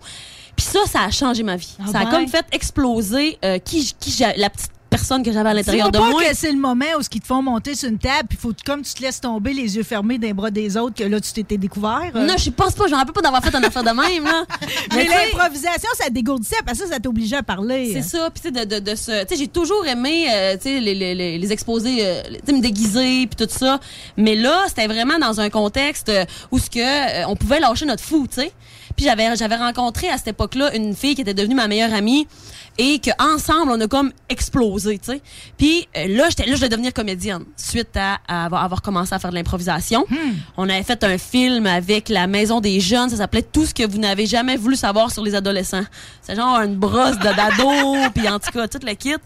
Puis c'est ça, puis finalement de fil en aiguille, je me rappelle plus c'était quoi ta question. Mais là je comprends de ce que je comprends t'écouter parce que je te suis là, c'est que finalement quand tu décides de quoi, là, t'avais décidé que t'allais être actrice, ouais, ben tu l'as fait. Mais je sais pas, il y a quelque chose que je me rends compte aujourd'hui que d'envie, si tu veux quelque chose, des fois, d'y penser puis de faire une coupe d'action, ça commence un chemin, ça commence à frayer un chemin, peut-être même inconsciemment, vers ça. Fait qu'il faut faire attention à ce qu'on désire, puis à ce qu'on souhaite, puis à ce qu'on sème, parce qu'on risque de le récolter, tu sais. Fait que si tu récoltes d'autres choses, tu vas peut-être récolter de la merde. Fait que c'est ça, mais j'ai toujours été une grande rêveuse, une aventurière, puis une crinquée. Fait que tout ça mis ensemble fait en sorte que... c'est ça. Mais finalement, pareil, t'es devenue Laurence. Ben oui, c'est ça. Tu l'as fait pendant plusieurs saisons. Il y avait 5200 personnes qui sont inscrites à ce concours-là. Puis ils prenaient 3 gars, 3 filles dans le Québec. Fait que, tu sais, puis c'était des auditions, puis là, ils enlevaient comme 1000 personnes de la batch, puis moi, je me suis rendue à la fin. C'est fou, pareil. Hein? Ben, garde donc. Parce que si c'était pas de Watatata, c'est ça. Je resterais probablement encore à Dolbeau-Mistassini. Parce que c'est ça qui m'a fait partir de ma ville. Parce que les 2 premières années, j'habitais encore à Dolbeau, puis la 3e année, je me suis dit, hey, moi, je déménage à Montréal. Puis là, j'ai appelé Watatata. Je disais, je déménage à Montréal, jamais vous aimez. Écrivez-moi plus d'émissions cette année. Fait que là, cette année-là, ils m'en ont écrit une dizaine, tu sais. Puis ça a été malheureusement la dernière saison, la 14e et dernière saison. Puis après ça, j'ai vécu quelque chose qui était comme, là, tu sais, fallait aller dans les 5 à 7 de cinéma puis de TV, là. Puis, tu sais, j'avais bien gros de la misère avec ça. Faire de la politique, un peu. Oui, puis là, le monde, il me disait, ben là, faut que t'ailles voir tel producteur, tel réalisateur, bonjour, je m'appelle un tel, puis j'aimerais bien ça être sur votre plateau. Hey, moi, j'étais pas bien, là. De me vendre, là, tu sais, de même, j'étais comme... C'est là que t'as décidé que c'était pas ça que tu voulais faire. Ben là, c'est pas ça que je voulais faire, mais que j'avais de la difficulté avec ça, je me sentais pas moi-même en faisant ça. Puis là, c'est là que la musique me suivait tout le temps, pendant ce temps-là. Parce que ma guide, c'était comme une meilleure amie, à quelque part. Puis là, c'est là que la musique, où ce que je pouvais vraiment être moi-même, a commencé à prendre le dessus tranquillement, pas vite. Puis là, j'ai découvert l'École nationale de la chanson, ce qui a fait que finalement, ça a changé ma vie à 180 degrés. C'est là que tu t'étais, Simone! C'est là que je me suis choisie. C'est ça. C'est-tu beau de dire? Ouais, non, mais c'est un peu, ça a l'air un peu psychopathe à la limite, mais c'est tellement ça. Tu sais, puis dans cette affaire-là, tu sais, de dire, ben moi, je me choisis, ça vient avec des sacrifices parce qu'il y a des gens qui nous entourent. Puis quand tu choisis un chemin, parce que tu peux marcher dans le sillon de quelqu'un toute ta vie, là. Puis tu peux, suivre ça. Mais moi, c'était un peu ça que je faisais, tu sais. J'avais un chum, tu sais, j'étais comme casée, j'étais une belle-mère. Arrête donc! J'étais belle-mère! Ouais. Il était en couple pendant 11 ans, j'étais belle-mère pendant 11 ans de temps. On s'imaginerait plus. Tu as de la misère à le voir, je faisais des lunchs. Ça n'a pas de bon sens. Hein? Mais j'étais pas, tu sais, dis-moi que c'est pas il n'a pas été 11 ans avec le gars qui appelle sa main quand tu vas magasiner des souliers avec. Non, pas lui. Okay. Non, lui, c'est tu dors encore. Là, ouais, non, ça c'est des vieilles tounes, celui-là, ça fait longtemps de ce que je te parle. Fait que tu sais, je vais-tu boutonner mon bouton? Chico, va donc il boutonner sa chemise. Non, laisse ça de même. Mais, Chico, t'es pas game. Ça serait un prétexte pour m'approcher. Mais tu sais, ouais, c'est ça. Fait que tu sais, c'est un vrai parcours de vie, là, tu sais, de dire merci, Chico. Non, regarde, ça en est bien organisé. Je sais pas s'il va boutonner, par contre. Non, il va rester là. Ah, OK! Il est pas fait pour aller là. Il va se faire. It's not great. Tout le monde en profite sur place. Mais tu sais, en gros, c'est ça. Tu peux marcher dans le sillon de quelqu'un, merci beaucoup, toute ta vie. Mais la journée que tu décides à choisir, ça vient avec un... C'était peurant, là. Tu sais, moi, à un moment donné, j'ai tout lâché. J'avais tout ce qu'une femme peut désirer, si on peut dire ça de même, tu sais.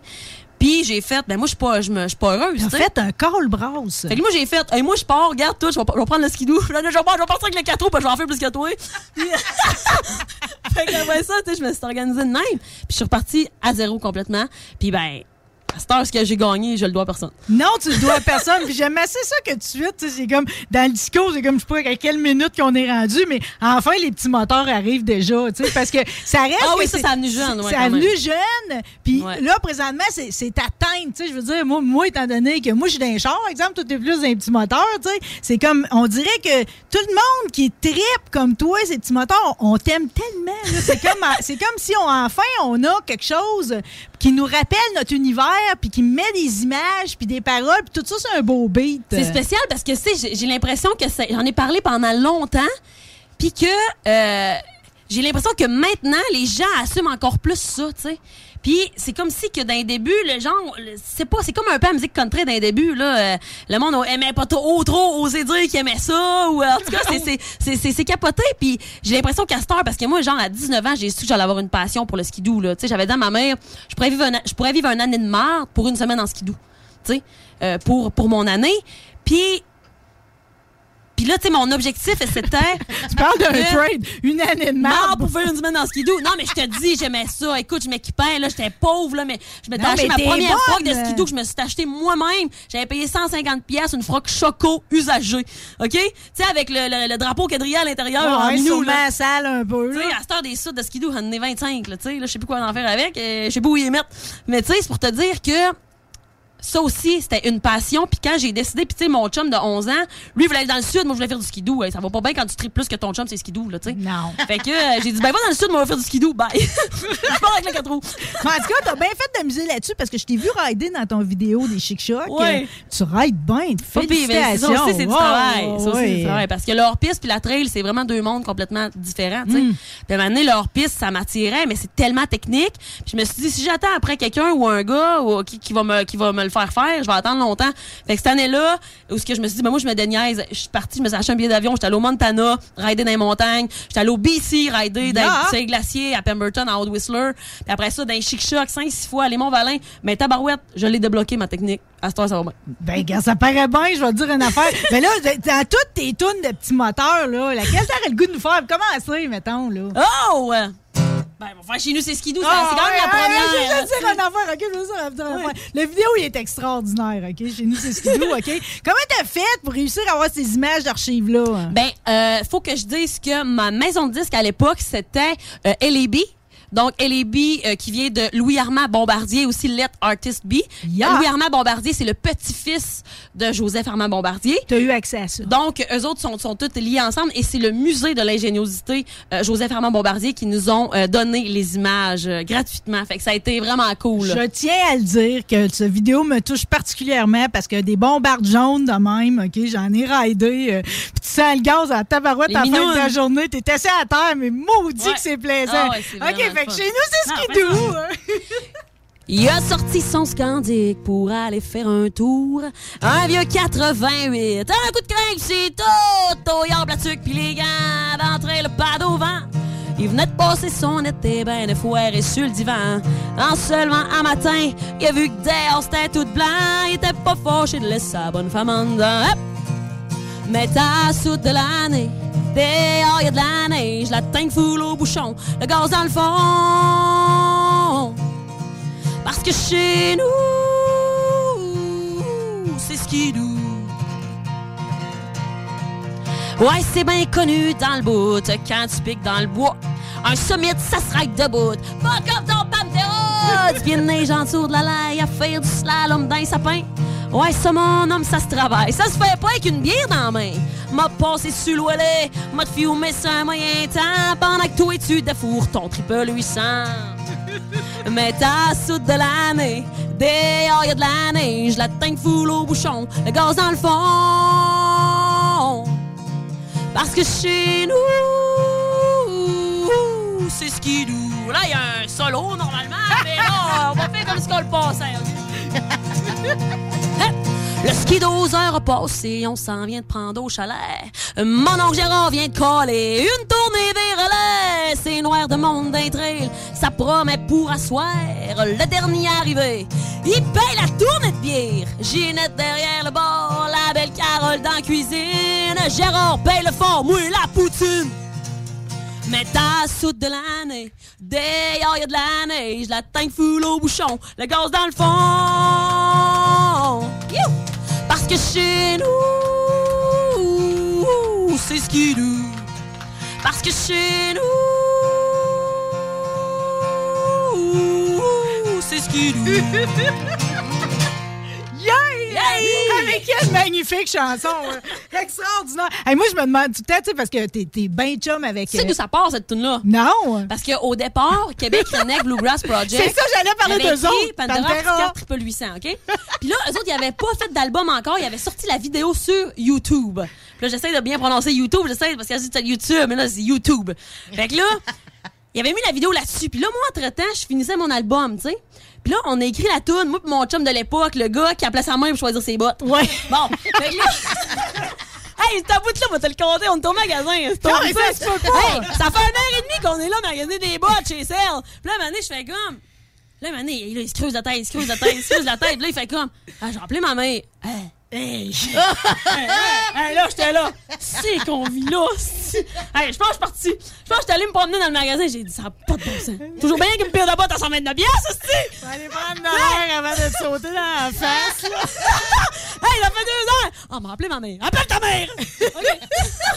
Donc là...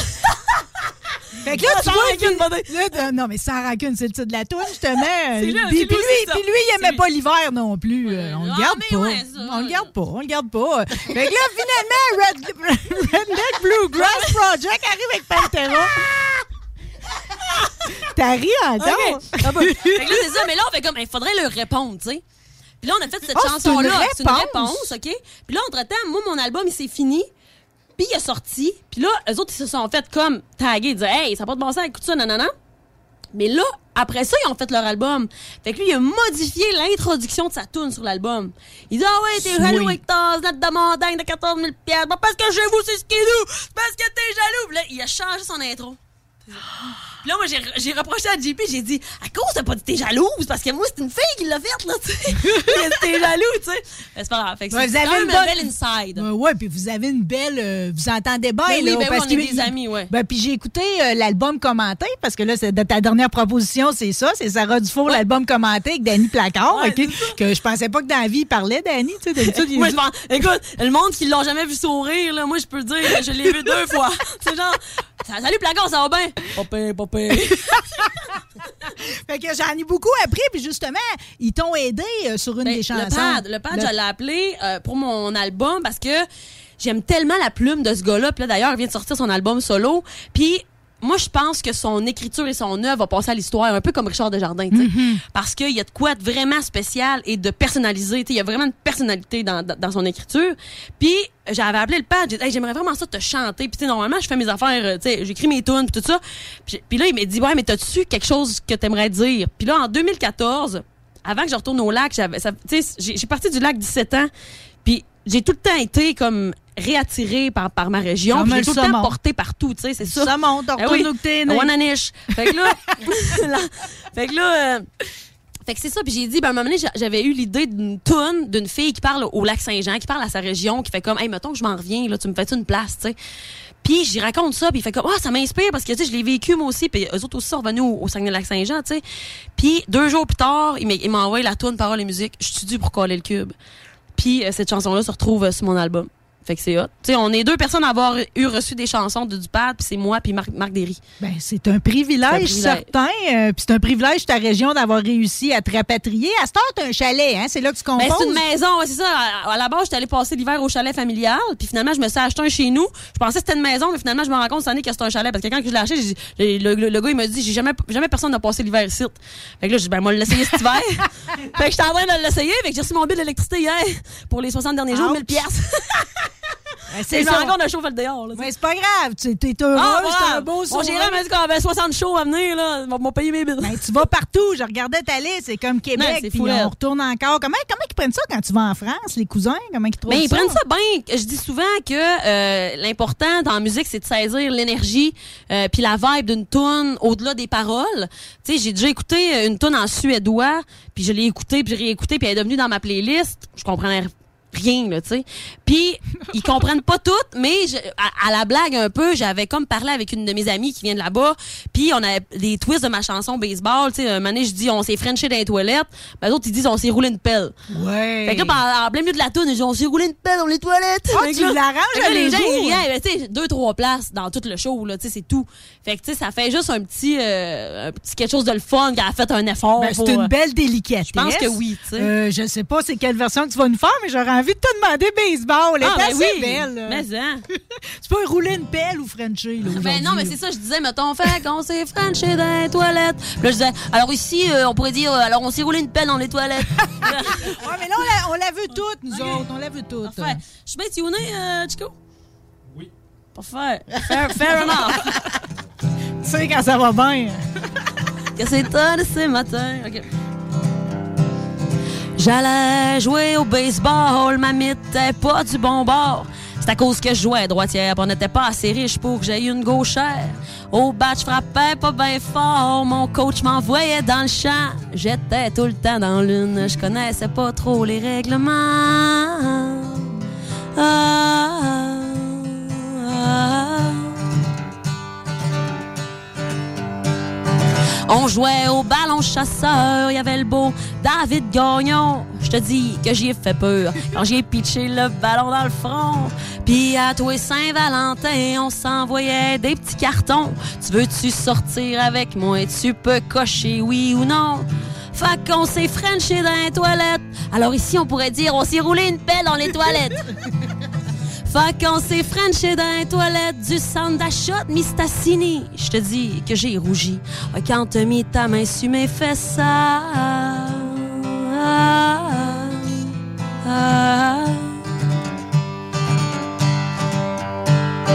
Est arrivé le secondaire, je pognais pas avec les gars.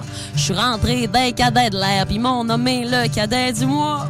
J'étais dans l'équipe d'impro, on jouait Mistas contre Dolbo à l'école, je me forçais pas trop. J'ai coulé mes maths pis ma techno. Je venais juste d'avoir 14 ans, pis j'écoutais du punk tout le temps pour passer les heures, je jouais de la guitare. On était jeunes pis on se pensait grand. Ah, ah, ah, ah. Un soir à la plage de Dolbeau, le beau Gagnon, il a pris le bord. Je pense que je le trouvais moins beau. Quand j'ai rencontré Luc Simard, puis on a fumé du pot, on a dormi dehors, on a voyagé sur le pouce, on a fait des rides de char.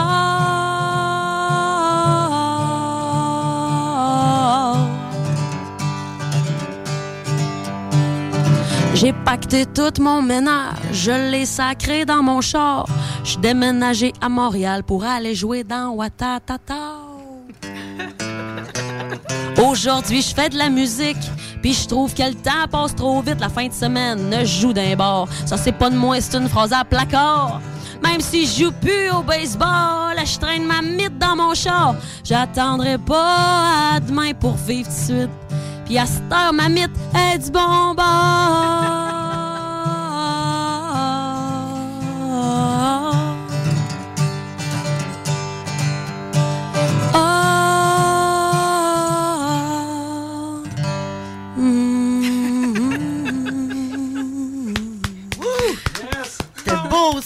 Moi, je suis drôle de créature, Sarah. Quand c'est beau, je pleure.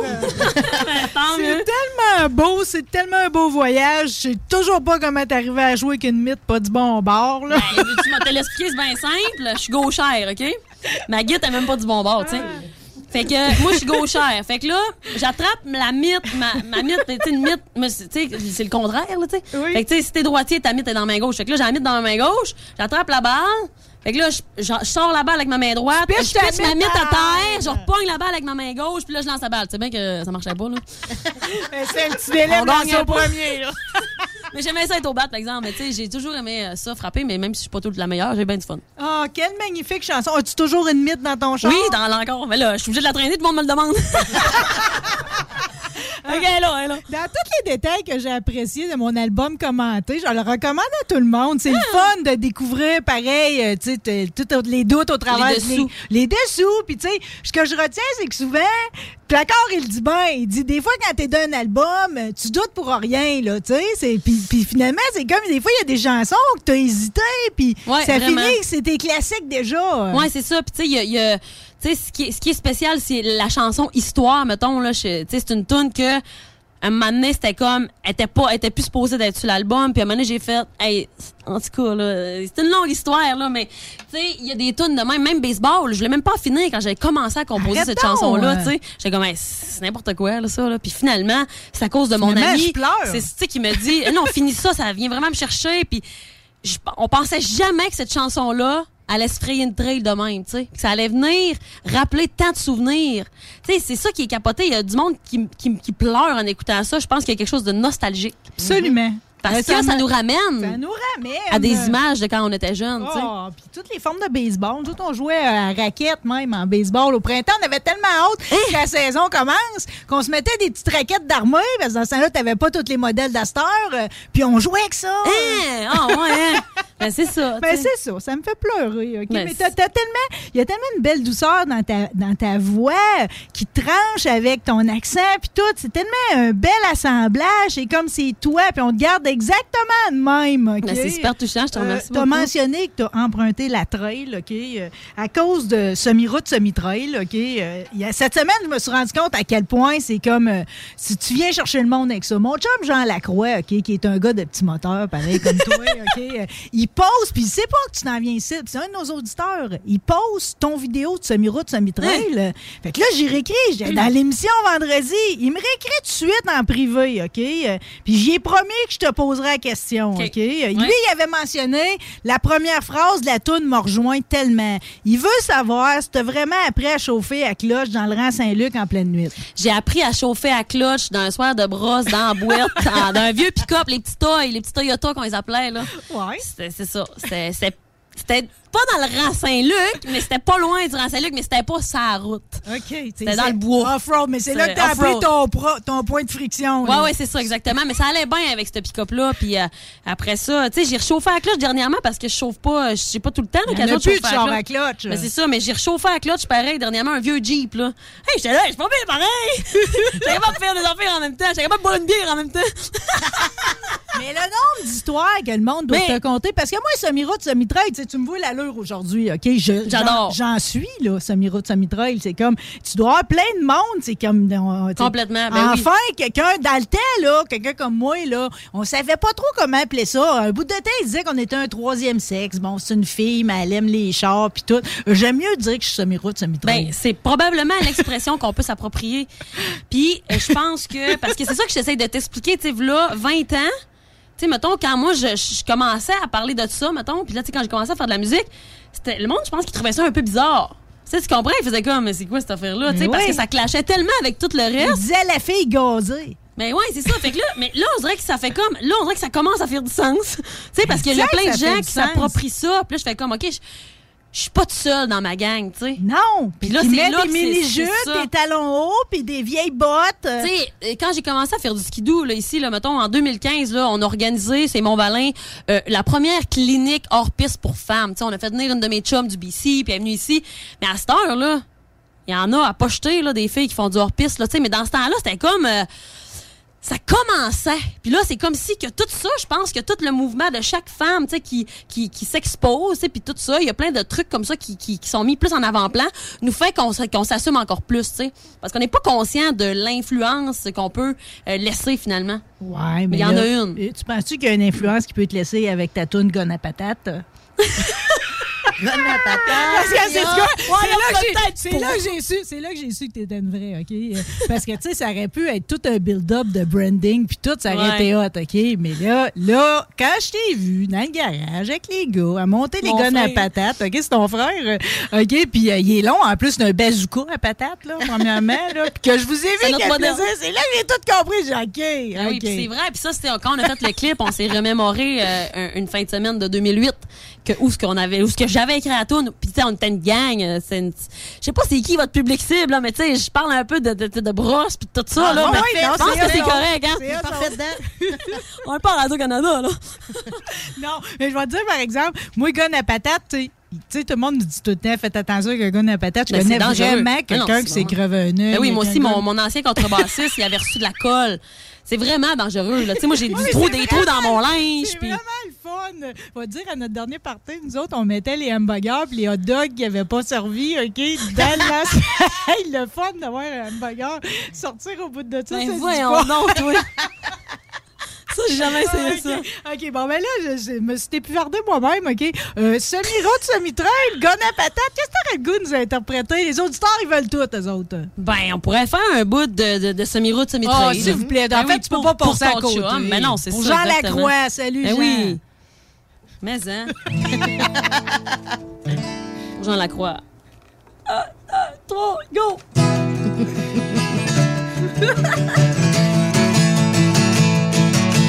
J'aime ça faire du pick-up d'un trail en prenant de la bière. J'aime ça mettre mes belles robes le soir pour aller danser. J'aime ça faire du 4 roues dans boîte pis rester pogné.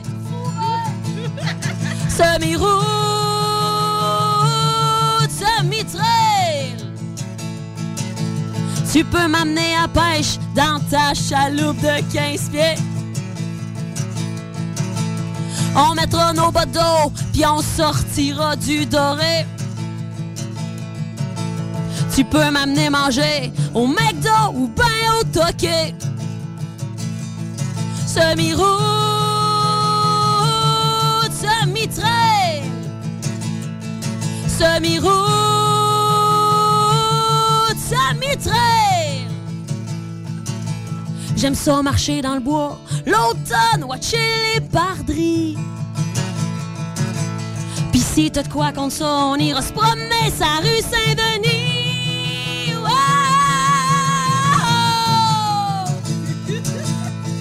Il y a un solo, on va le passer aussi. On va le passer du tout.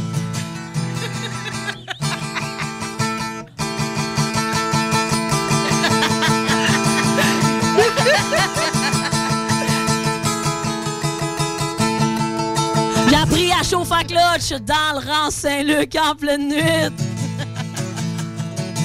Je peux dormir dans une tente ou aller nous louer une suite. J'ai changé les paroles.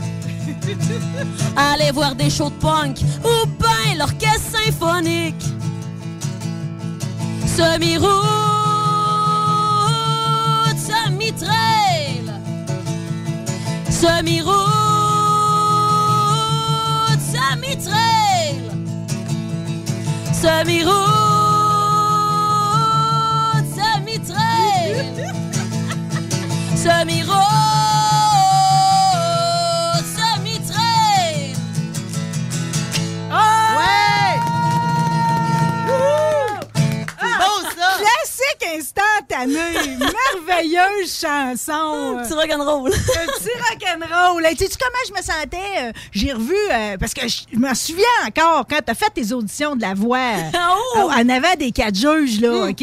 T'avais une toune qui avait une genre de riff de même aussi. C'était la question 100$ de Bernard Adamus. Hey, ça groovait, là, pareil. Puis là, j'étais là, comment ça qu'ils se virent pas plus vite que ça? Mais là, ça a tellement bien fini. Mais tellement pas, c'était une toune quand même marginale, là, tu sais. C'est pas grave, tout le charme de ta voix, exact. Puis là, toute ta famille qui était toute énervée. C'était beau de voir ça. C'est la barre slack, hein? Mais t'as-tu appris quelque chose avec Pierre Lapointe? Est-ce quelque chose qui est resté de ça? C'est une expérience de scène. Ben quand non, même. En fait, tu sais, je veux dire, moi, au stade que je me suis rendue, j'ai pas eu un contact énorme, tu sais, avec Pierre. On s'est vus. Ce que je retire de tout ça, c'est un petit peu comme le reste des concours que j'ai faits. Tu sais, 2012, 2013, 2014, moi, ça a été du défrichage, là, tu sais. Je fais les concours. Ben, ouais, c'est pour les concours. Pareil que j'ai tout pour, là. Mais j'ai jamais rien gagné. Mais j'ai gagné un petit peu d'affaires pareil, tu sais. Tu vois, tu te fais des amis, tu sais, des expériences de scène quand tu commences, puis devant 2 millions de personnes, tu sais, juste pour ça, tu sais, jouer avec des in-ears, j'avais jamais fait ça de ma vie. Tout ça, c'est important de faire des expériences comme ça parce que, tu vois ça tellement stressant puis tellement gros, tu sais, quand tu débutes.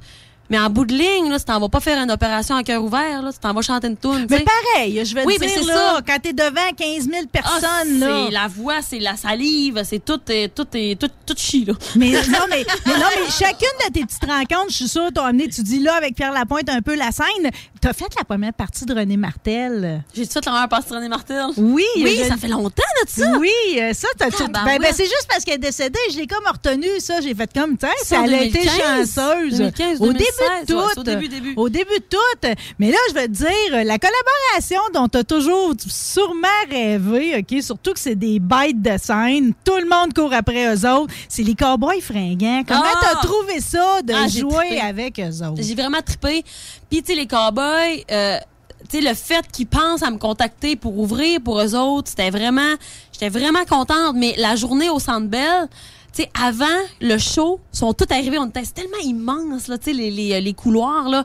Puis là, j'étais dans le couloir avec mes boys, on prenait une couple de photos dans le backstage, tu sais. Puis là, les 4 s'en viennent sur moi pour me souhaiter un bon show. Puis on s'était jamais rencontrés là, puis ils m'ont dit on est vraiment contents que ça soit toi, tu sais, qui viennent faire la première partie. Puis j'étais tellement contente, puis tout le long de la première partie, ils étaient sur le side stage. Puis, tu sais, Mariannick, elle chantait mes tunes, elle chantait Semi-route, Semi-trail. Wow! Tu sais, c'était comme, c'est surréaliste, c'est capoté. Puis là, on va refaire, j'ai déjà une couple de trucs, tu sais, dans les festivals où on se recroise cet été. Puis, tu sais, moi, je leur ai dit, moi, mon rêve, c'est d'ouvrir pour vous autres en Europe, tu sais. Je les avais lancé ça. On lance le rêve. Fait que ça a fini ça de même. Fait que, tu sais, à un moment donné, faut faire attention à ce qu'on sème, parce qu'il y a des fois, on peut le récolter. Écoute, tu vas le récolter. la vidéo, t'avais placé une caméra fixe. Qu'on avait oubliée. C'est Carl Emmanuel qui avait s'était arrangé avec Soufiane, il avait mis une caméra là. Puis là, il m'arrive avec ça, il y a pas longtemps, pour me dire « Hey, écoute ça, tu sais, la vidéo de Parce qu'on s'aime, où ce qu'on voit toutes les lumières s'allumer jusqu'au plafond, on dirait que ça vire à l'envers, tellement c'est immense. » Oui, c'est ça. On dirait que t'es dans l'espace, tu sais. Puis là, que je vis ça, mais là, je le vis en live, puis tu sais, il y a bien des monde qui me demandent, mais comment t'as fait pour pas casser, tu sais? Parce que là, je dédie ça à ma mère qui est décédée, blablabla. Puis la foule va répondre, Carole, c'est beau. C'est fou. C'est beau. Tu sais, le monde qui me connaissait pas, parce qu'il y a beaucoup de gens qui m'ont découvert ce soir-là, qui me connaissaient pas, puis qui ont vu ça, puis qui étaient dans la salle, ils m'ont écrit... Je sais pas t'étais qui, je connais pas ta mère, mais ce qui s'est passé dans la salle, c'était physique. On pouvait le ressentir. Il se passait quelque chose. C'est fou, là. Non, mais c'est quoi? Bon, Carole est partie cette année, OK? Puis elle te suivait partout, OK? T'es chanceuse d'avoir une mère de même. À tous les jours, on se parlait. C'est comme, j'ai envié ça quand j'ai lu là-dessus. Puis elle a dit de quoi, hein? À la fin, elle a vu quelque chose. Vers la fin, elle me dit, Sarah, elle dit, quand je ferme les yeux, elle dit, je vois une grosse vague pour ta carrière, tu sais. Elle dit, ça va vraiment bien aller. Elle me dit, inquiète-toi pas. Puis c'est pour ça que, tu sais, moi, au début, je voulais comme mettre ça sur pause un peu, la musique, puis tout. Puis quand elle est décédée rapidement, on savait pas combien de temps ça allait durer. Mais là, j'ai fait, moi, je vais m'accrocher à ça, tu sais. Puis je vais tout mettre mes énergies dans ma carrière, dans ma musique, monter sur un stage, aller rencontrer le monde. Puis ça a fait comme... une vague, ça l'a fait, la vague, ça l'a fait. Puis quand on voyait toutes les petites lumières, tu sais, parce que avant c'était élateur, mais on s'entend qu'avec les cellulaires, à cette heure, l'effet est décuplé. Puis le Carole, on dirait que c'est comme si elle l'avait vu. Tu sais, à cette heure, tu sais, mettons, moi je traîne ça. J'ai la photo de moi et ma mère sur mon téléphone. Puis tu sais, c'est capoté parce que j'y pense vraiment souvent. Tu sais, puis je pense qu'un deuil d'un parent, d'une personne proche de même, ça va durer toute une vie, tu sais. Fait que on dirait que c'est comme un genre de tu sais, je pensais à elle avant de monter sur un stage. C'est comme un genre de comme si on s'accompagnait là-dedans, là, un peu, là. J'aime assez la façon que tu parles. Il y a beaucoup de sagesse, jeune dame, dans ce que vous dites, OK? Puis en plus de ça, c'est comme... t'es pleine de bonnes intentions, puis t'es mis à profit, OK? C'est comme... t'es charismatique, puis c'est comme... tu le places à la bonne place. L'histoire des bacs bruns, là, au Lac-Saint-Jean, okay? Ouais, non, mais tu sais, on a commencé avec Ouattatataou, puis le fait qu'il y avait du VG là-dedans, puis de la canette dans la poubelle, ça te faisait suer, OK? Mais finalement, c'est comme... quand on le fait, OK? C'est comme on essaye d'éduquer le monde, OK? Sur le bac brun. T'es-tu contente d'être porte-parole de ça? T'as l'air de trouver ça drôle. Moi, quand je t'y vais à quatre pattes dans le bac, à la fin qu'ils te brassent dedans, ça m'a fait rire, là. Puis les gaffes du bac, c'est comme tout le concept de ça, c'est de la bombe. Ça, c'est très drôle. Puis tu sais, quand on a tourné les petites capsules, tu sais, on faisait ça au centre de tri. Puis là, j'ai fait, hey, je vais rentrer dans le bac. Je vais sortir du bac. Disons, ça va être drôle. C'est là, on a fait, hey, puis là, je pourrais m'en aller dans le bac. Là, fait comme je suis seule, je suis pognée là. En tout cas, mais ça a tellement été un beau projet. C'est un des premiers engagements de ce genre-là, tu sais, que je faisais, qu'on me confiait l'écriture, puis la composition d'une toune. Puis là, tu sais, faut que ce soit un peu drôle, faut que ce soit court, faut que ce soit accrocheur, faut qu'il y ait l'information nécessaire. Hey, là, j'étais comme, je vais être capable de faire ça, moi, tu sais. Hey, arrête, t'as débordé le projet. T'es rendu que tu demandes au monde d'apprendre la toune par cœur. tu dis au monde d'envoyer des vidéos de le compost. Là, c'est comme on est rendu qu'on déborde. Mais là, quand j'embarque dans quelque chose, j'embarque ou j'embarque pas, tu sais. Puis là, j'ai embarqué dans le bac. Hey, t'es même allé visiter le centre de compostage pour voir ce qui se passait là. Ça a été un projet, le fun à mener, puis à piloter. C'était tellement une belle équipe organisée. Tout était seté au quart de tour. Puis moi, j'avais même pas encore eu le contrat, là, tu sais, j'avais juste vu que peut-être que j'ai raccroché le téléphone, j'ai pesé sur record sur mon téléphone, j'ai pogné ma guide, j'ai toutes sorti mes idées, puis à un moment donné, ils m'ont dit « OK, ça va marcher ». J'ai repogné ça, j'ai fait « Qu'est-ce que j'avais fait déjà? » Fait que là, j'ai fait « Ah, c'était pas payé ». C'est plus que parti de ça. Bon, ben, éduquons nos éducateurs. On va avoir l'air d'une gang de bizarres. On va-tu finir sur une toune de bac brun, nous autres? Oui. Ben, pourquoi pas? Yeah!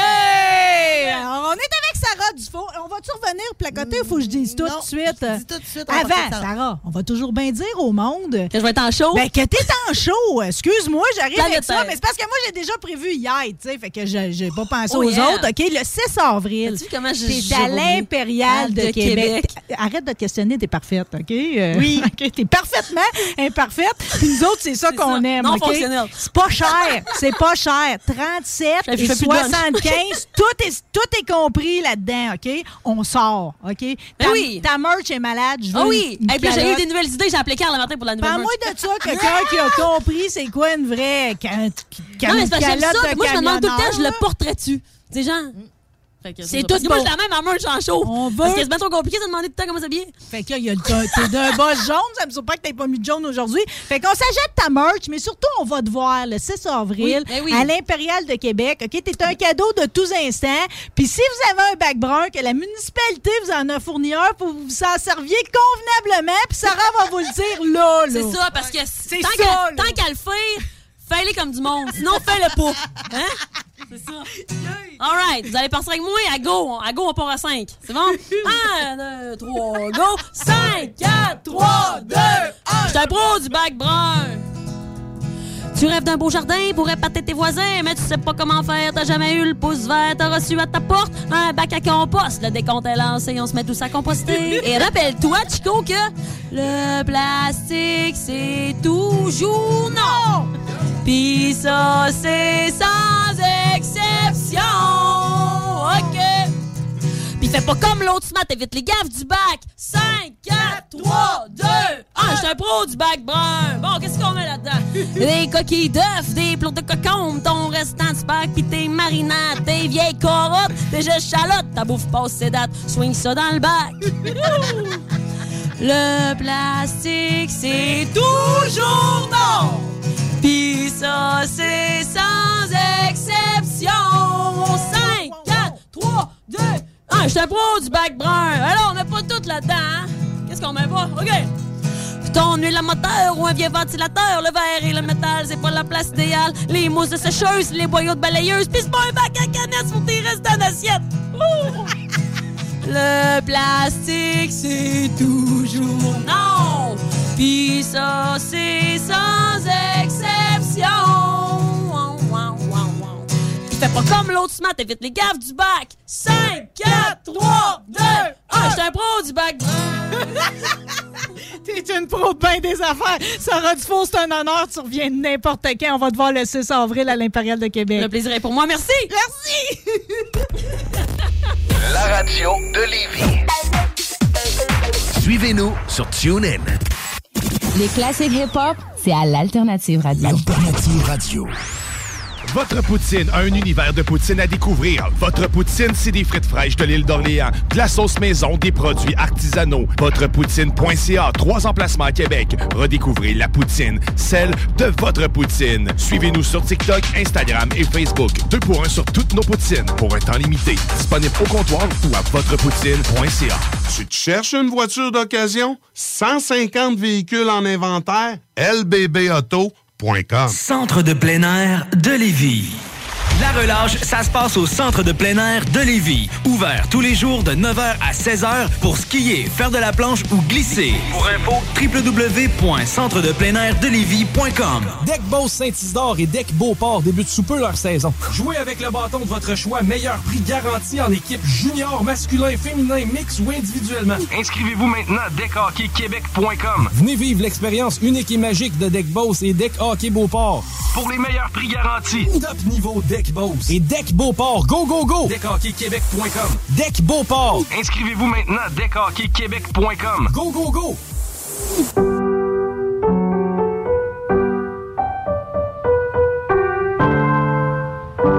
Cette pièce de piano peut vous sembler bien banale.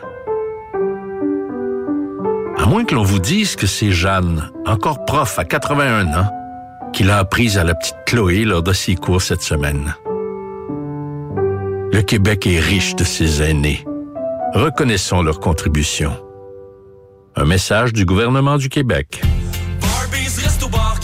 Enfin, nous sommes ouverts. Rassemblez votre famille, vos amis ou vos collègues chez Barbies. Réservé dans l'un de nos 3 restos, le Bourgneuf-Lévis et sur le boulevard Laurier à...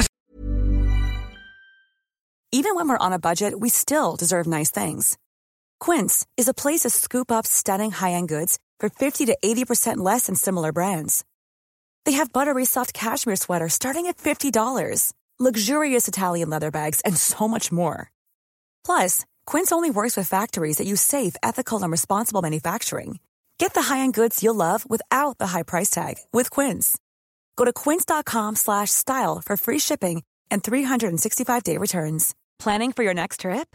Elevate your travel style with Quince. Quince has all the jet-setting essentials you'll want for your next getaway, like European linen, premium luggage options, buttery soft Italian leather bags, and so much more. And is all priced at 50 to 80% less than similar brands. Plus, Quince only works with factories that use safe and ethical manufacturing practices. Pack your bags with high-quality essentials you'll be wearing for vacations to come with Quince. Go to quince.com/pack for free shipping and 365-day returns.